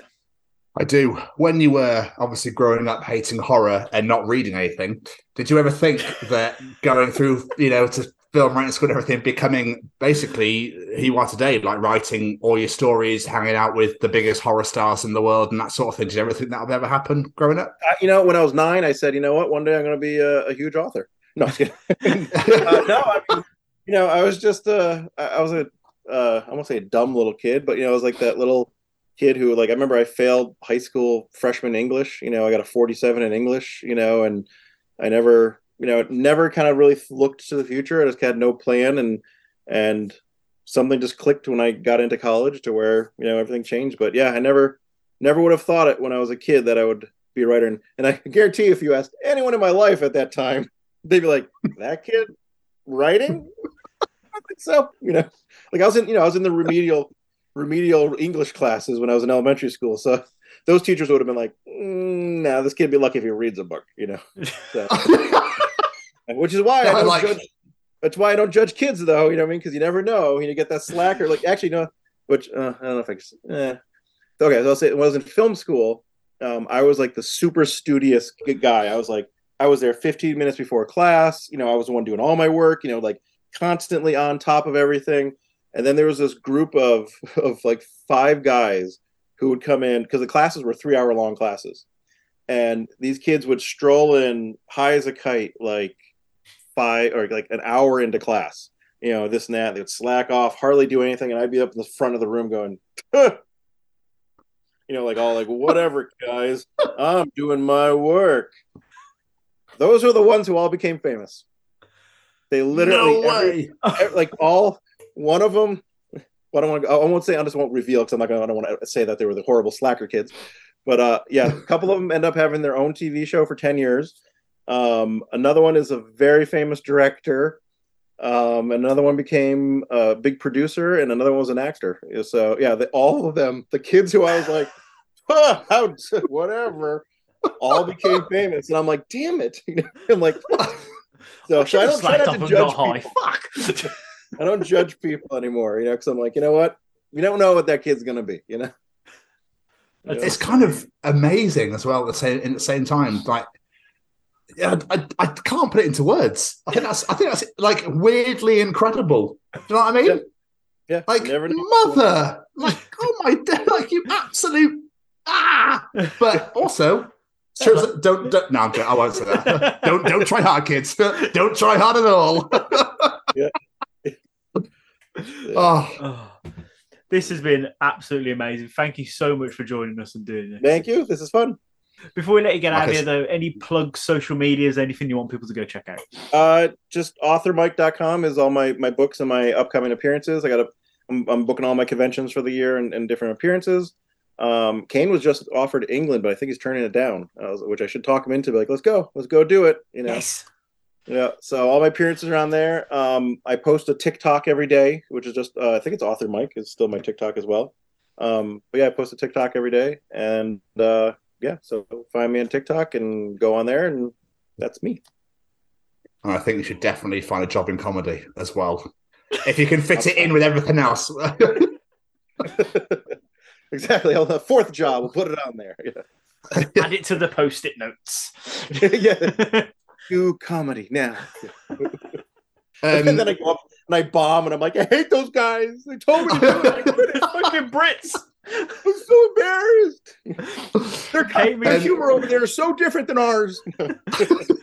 Kane, we've got to go to the UK so you can kick their ass for me. exactly. Um, Michael, this has been great. This is I've had so much fun. This has been absolutely fantastic. You've been a hero. Enjoy your evening, sir. Thank you so much Cool. for your You too. time. This is great. Thanks, guys. Great. Take Thank care, you so Michael. much. Take care, man. Bye bye. Cheers. What an incredible conversation. So much fun. It's we we've set the bar high for already, and we're only in January. What a great interview that is. Absolutely incredible. Anyone that says they get their love from horror from one simple thing, and that be boobs, is an absolute legend in my eyes. Michael, thank you so much again. We really appreciate you taking the time to sit and chat to us. We thoroughly enjoyed it, and we hope that you guys enjoyed listening to it as much as we did recording it. Mr. Stevens. Why do we make it sound like Santa? Yes, Jamie. Santa? Anyway, it's audience participation time. Yeah! Ladies and gentlemen, it's time to participate in Jamie's participation challenge. This week we said, oh no, Freaky Friday has happened. This week we're asking if you were to swap bodies with any celebrity for one week, who would it be? Why that person? What you getting up to? Is it Lindsay Lohan? What say you, sir? So I have two answers to this. Okay. The, the two people that I was so first of all, John Oliver, obviously. I'd Do you love wanna to be a present that show. No, um, I'd love to present that show. That's the worst thing I've ever think of in my life. Um, I'd love to present that show. I'd love to just be on last week tonight and just present it as him doing it. You know, it's all still him. It'd be great. Um, and the other one is Debray Daniel Bryan Bryan Danielson, the American Dragon. Um, just I'd love. I just again, he's tattooed on me. I worship the ground he walks on. I love him to pieces. He's literally my idol. Um, so yeah, uh, just those are the two people I choose. Not obviously not hilarious or funny answers. They're just two people I admire and look up to. So I like it. I feel like you? my I feel like my answers are going to be really obvious. First off, it's going to be it's going to be Kevin. I just I just just want to spend a day in his life and just see how. I love is. how you point to your arm. Like people on Spotify go, "Yeah, I can totally tell who that is." I did answer it properly afterwards. Come with the guy that just tried to suck his own dick on video. Anyway. um, what was I saying? Yeah, Kevin Smith. I just love to spend a day or a week, as this is, in his life, just seeing how his mind works, and I just think it'd be great. And my other one is, is Paul Stanley. Come on, he might be 72 years old, but that dude is still kicking ass. I just love to see what a day in his life would be like, or a week in his life, performing to huge crowds all over the world. Fucking awesome. And then I'd go back to being me. Let's get some answers from our listeners. Well, first off, he's not technically a listener, but he still gave me an answer. That's my son, Sam. His answers were I'd want to be the rock. So then I could be big, I could be strong, and I could pick up Kevin Hart. I did try to find out why he wanted to pick up Kevin Hart, but he just went, I don't know. You can pick up Kevin Hart as Sam. He probably could. and then he said, I'd also like to be the guy who directed Cats, so I can inflict physical pain for making such a terrifying looking movie. Fair enough. To be fair, Cats does look absolutely horrifying. I've never watched it, but I don't want to. It looks terrifying. James Corden as a cat is not someone anyone needs to see. Anyway, let's get to some answers from our other listeners. But by the way, I'm going to preface it this one. Is that the right word? Preface it? Anyway, you're all a bunch of fucking perverts. That's all I'm going to say. You'll find out why now. Keris Mansfield. I would like to be Kim Kardashian for a week Of course you would. Yeah. because She fucking she's idolises got her. personal trainer, a chef, and looks amazing all the time. I'm not sure I agree on that one, but yeah. If you if you worship the ground she works on, fair enough. Gemma Williams. This is where the perversion comes in. Jason Momoa. Why? Well, because I could see something so sexy up close and personal, and may have to direct message someone to find out how to pee as a man. Though that's fair. Sit down. Make life easier. Leanne Victoria, Zendaya. I'd spend a good few hours just looking at myself in the mirror and then have the opportunity to ride Tom Holland like a pony. Win win. Fair. Never know. No, I'll go for Tom Holland though. Interesting Choice. I know, yeah. this one made me absolutely howl. Graham Arnold. I'd swap with Arnold Schwarzenegger.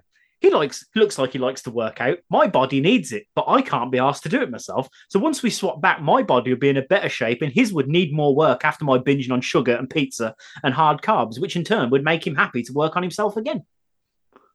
I could see the logic, Graham.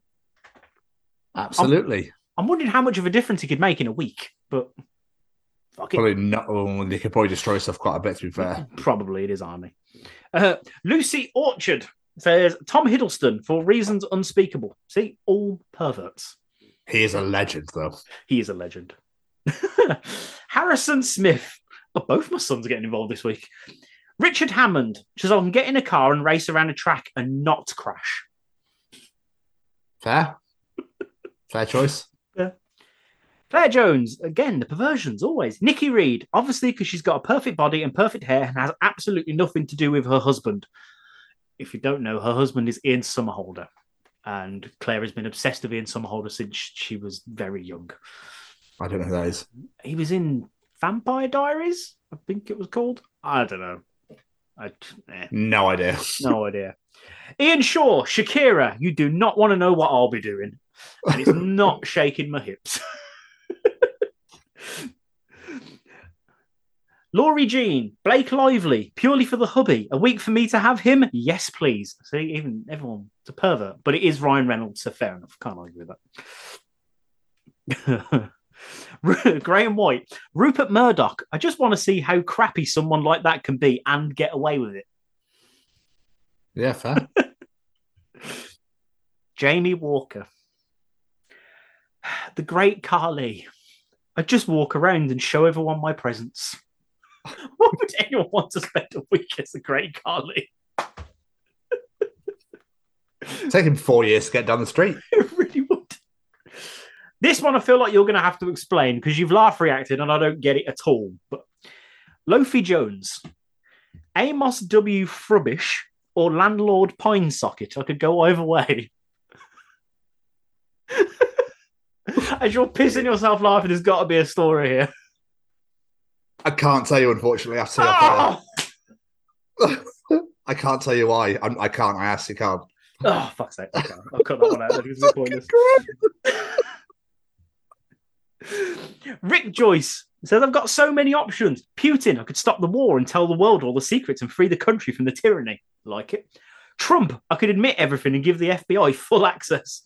I definitely like that one. Bezos, I could instantly fund water aid, feed the homeless, etc. for the next decade or two. I was going to say Elon Musk, but he doesn't have the money anymore. And And Josh Weldon, apologised for everything. Fund a project, guaranteed six full seasons from an unknown writer. Oh, wait, that's me for the week after. I like that. Give yourself an opportunity. I like that. It's Josh Whedon, but yeah, we know who you meant. Yeah, I, I did Yeah. think it was. It was up to the... This, we've got two, three more left. Jerry O'Keen. This one made me laugh so much. Jerry Keane, yeah, this is great. Keane. I was hoping to sit here. I would swap with Baz Black and try on a shirt for once. Phenomenal. Great answer. we love you, Baz. Last two Mali Malpass. The question isn't so much which celebrity would I like to live in for a week. It's more which celebrity would I want to obliviously wake up in Neath and then have to deal with my ex wife, my children, my minuscule bank balance. I mean, how long would it take Elon Musk to get my body and his mind sectioned for trying to convince my ex that he, me, invented self driving electric cars? Great. That is Absolutely a incredible. superb way to put a twist on that. I absolutely love it so much. And last but not least, it's, you know who it is, ladies and gentlemen. It's Ryan Williams. So, are we keeping our minds because the asshole in me wants to swap bodies with someone who is popular for being annoying, like a Kardashian, Justin Bieber, Brie Larson, or Ezra Miller, and just kick a puppy, eat a baby seal, destroy Planned, Par- Planned Parenthood, punch Tom Hanks, just spend a week doing stuff that would utterly destroy that person's career? Then after the week, I'm back in my body and I could just watch and enjoy what I did to destroy that person. It's either that or I'd swap bodies with Dwayne The Rock Johnson and Sizzy has my body. Maybe his workout mentality will help my body. Also, while I am Dwayne, I would use his money to set up investments to help my family. But mainly, how awesome would it be The Rock to be The Rock for a week? I mean, you're Yeah. fair. I just fucking love that punch Tom Hanks. Oh. What's Tom done? I know. Leave Tom Hanks alone. He got off an island for fuck's sake on his own. Fair play to him. Yeah, he only had friends with a volleyball. Oh, Great film. Great great film. is. Yeah.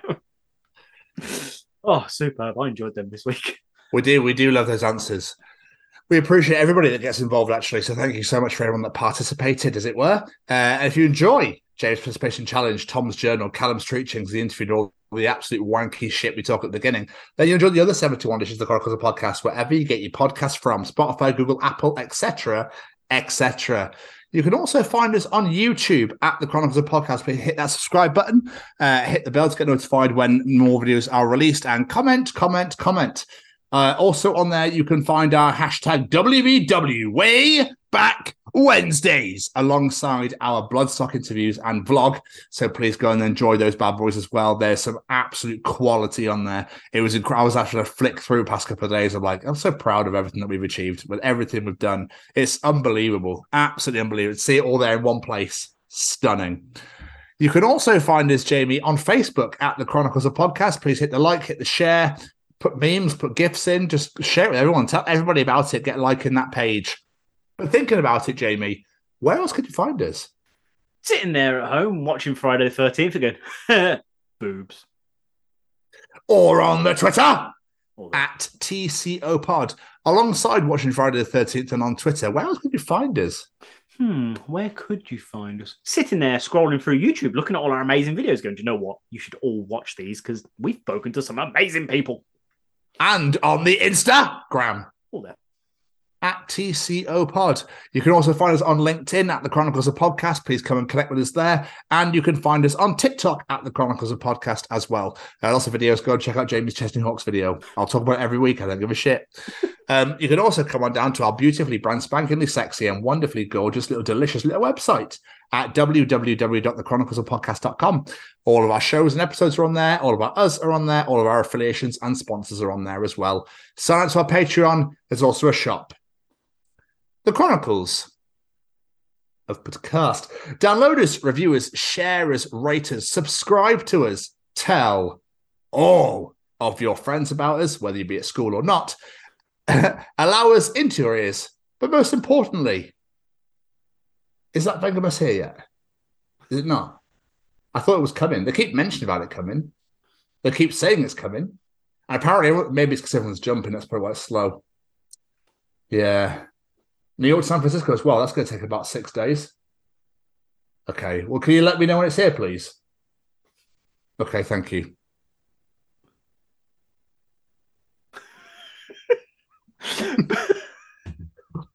Before we get out of here, let's say thank you to a few of our friends. First off, we have to thank wonderful singer songwriter Matt Roberts. Every single piece of music you hear on this show is delivered to you by that one incredible man. Go follow him on all the social medias at Matt Robert Music. Go listen to him. Go find all his music on Spotify. And make sure you're following him because coming out 3rd of February is his brand new album, Light of Day. We are very excited. We cannot wait to hear what Matt is putting out into the world. If you haven't already listened to his previous album, Vida, go do so now. Some absolutely incredible songs out there. You would be missing out. And of course, we have to say a thank you to Stay Cozy Clothing. Head on over to www.staycozyclothing.com or download the smartphone app. Add one of everything that you like to your basket. I am hoping that Sophie Lancaster collaboration t shirt is in there.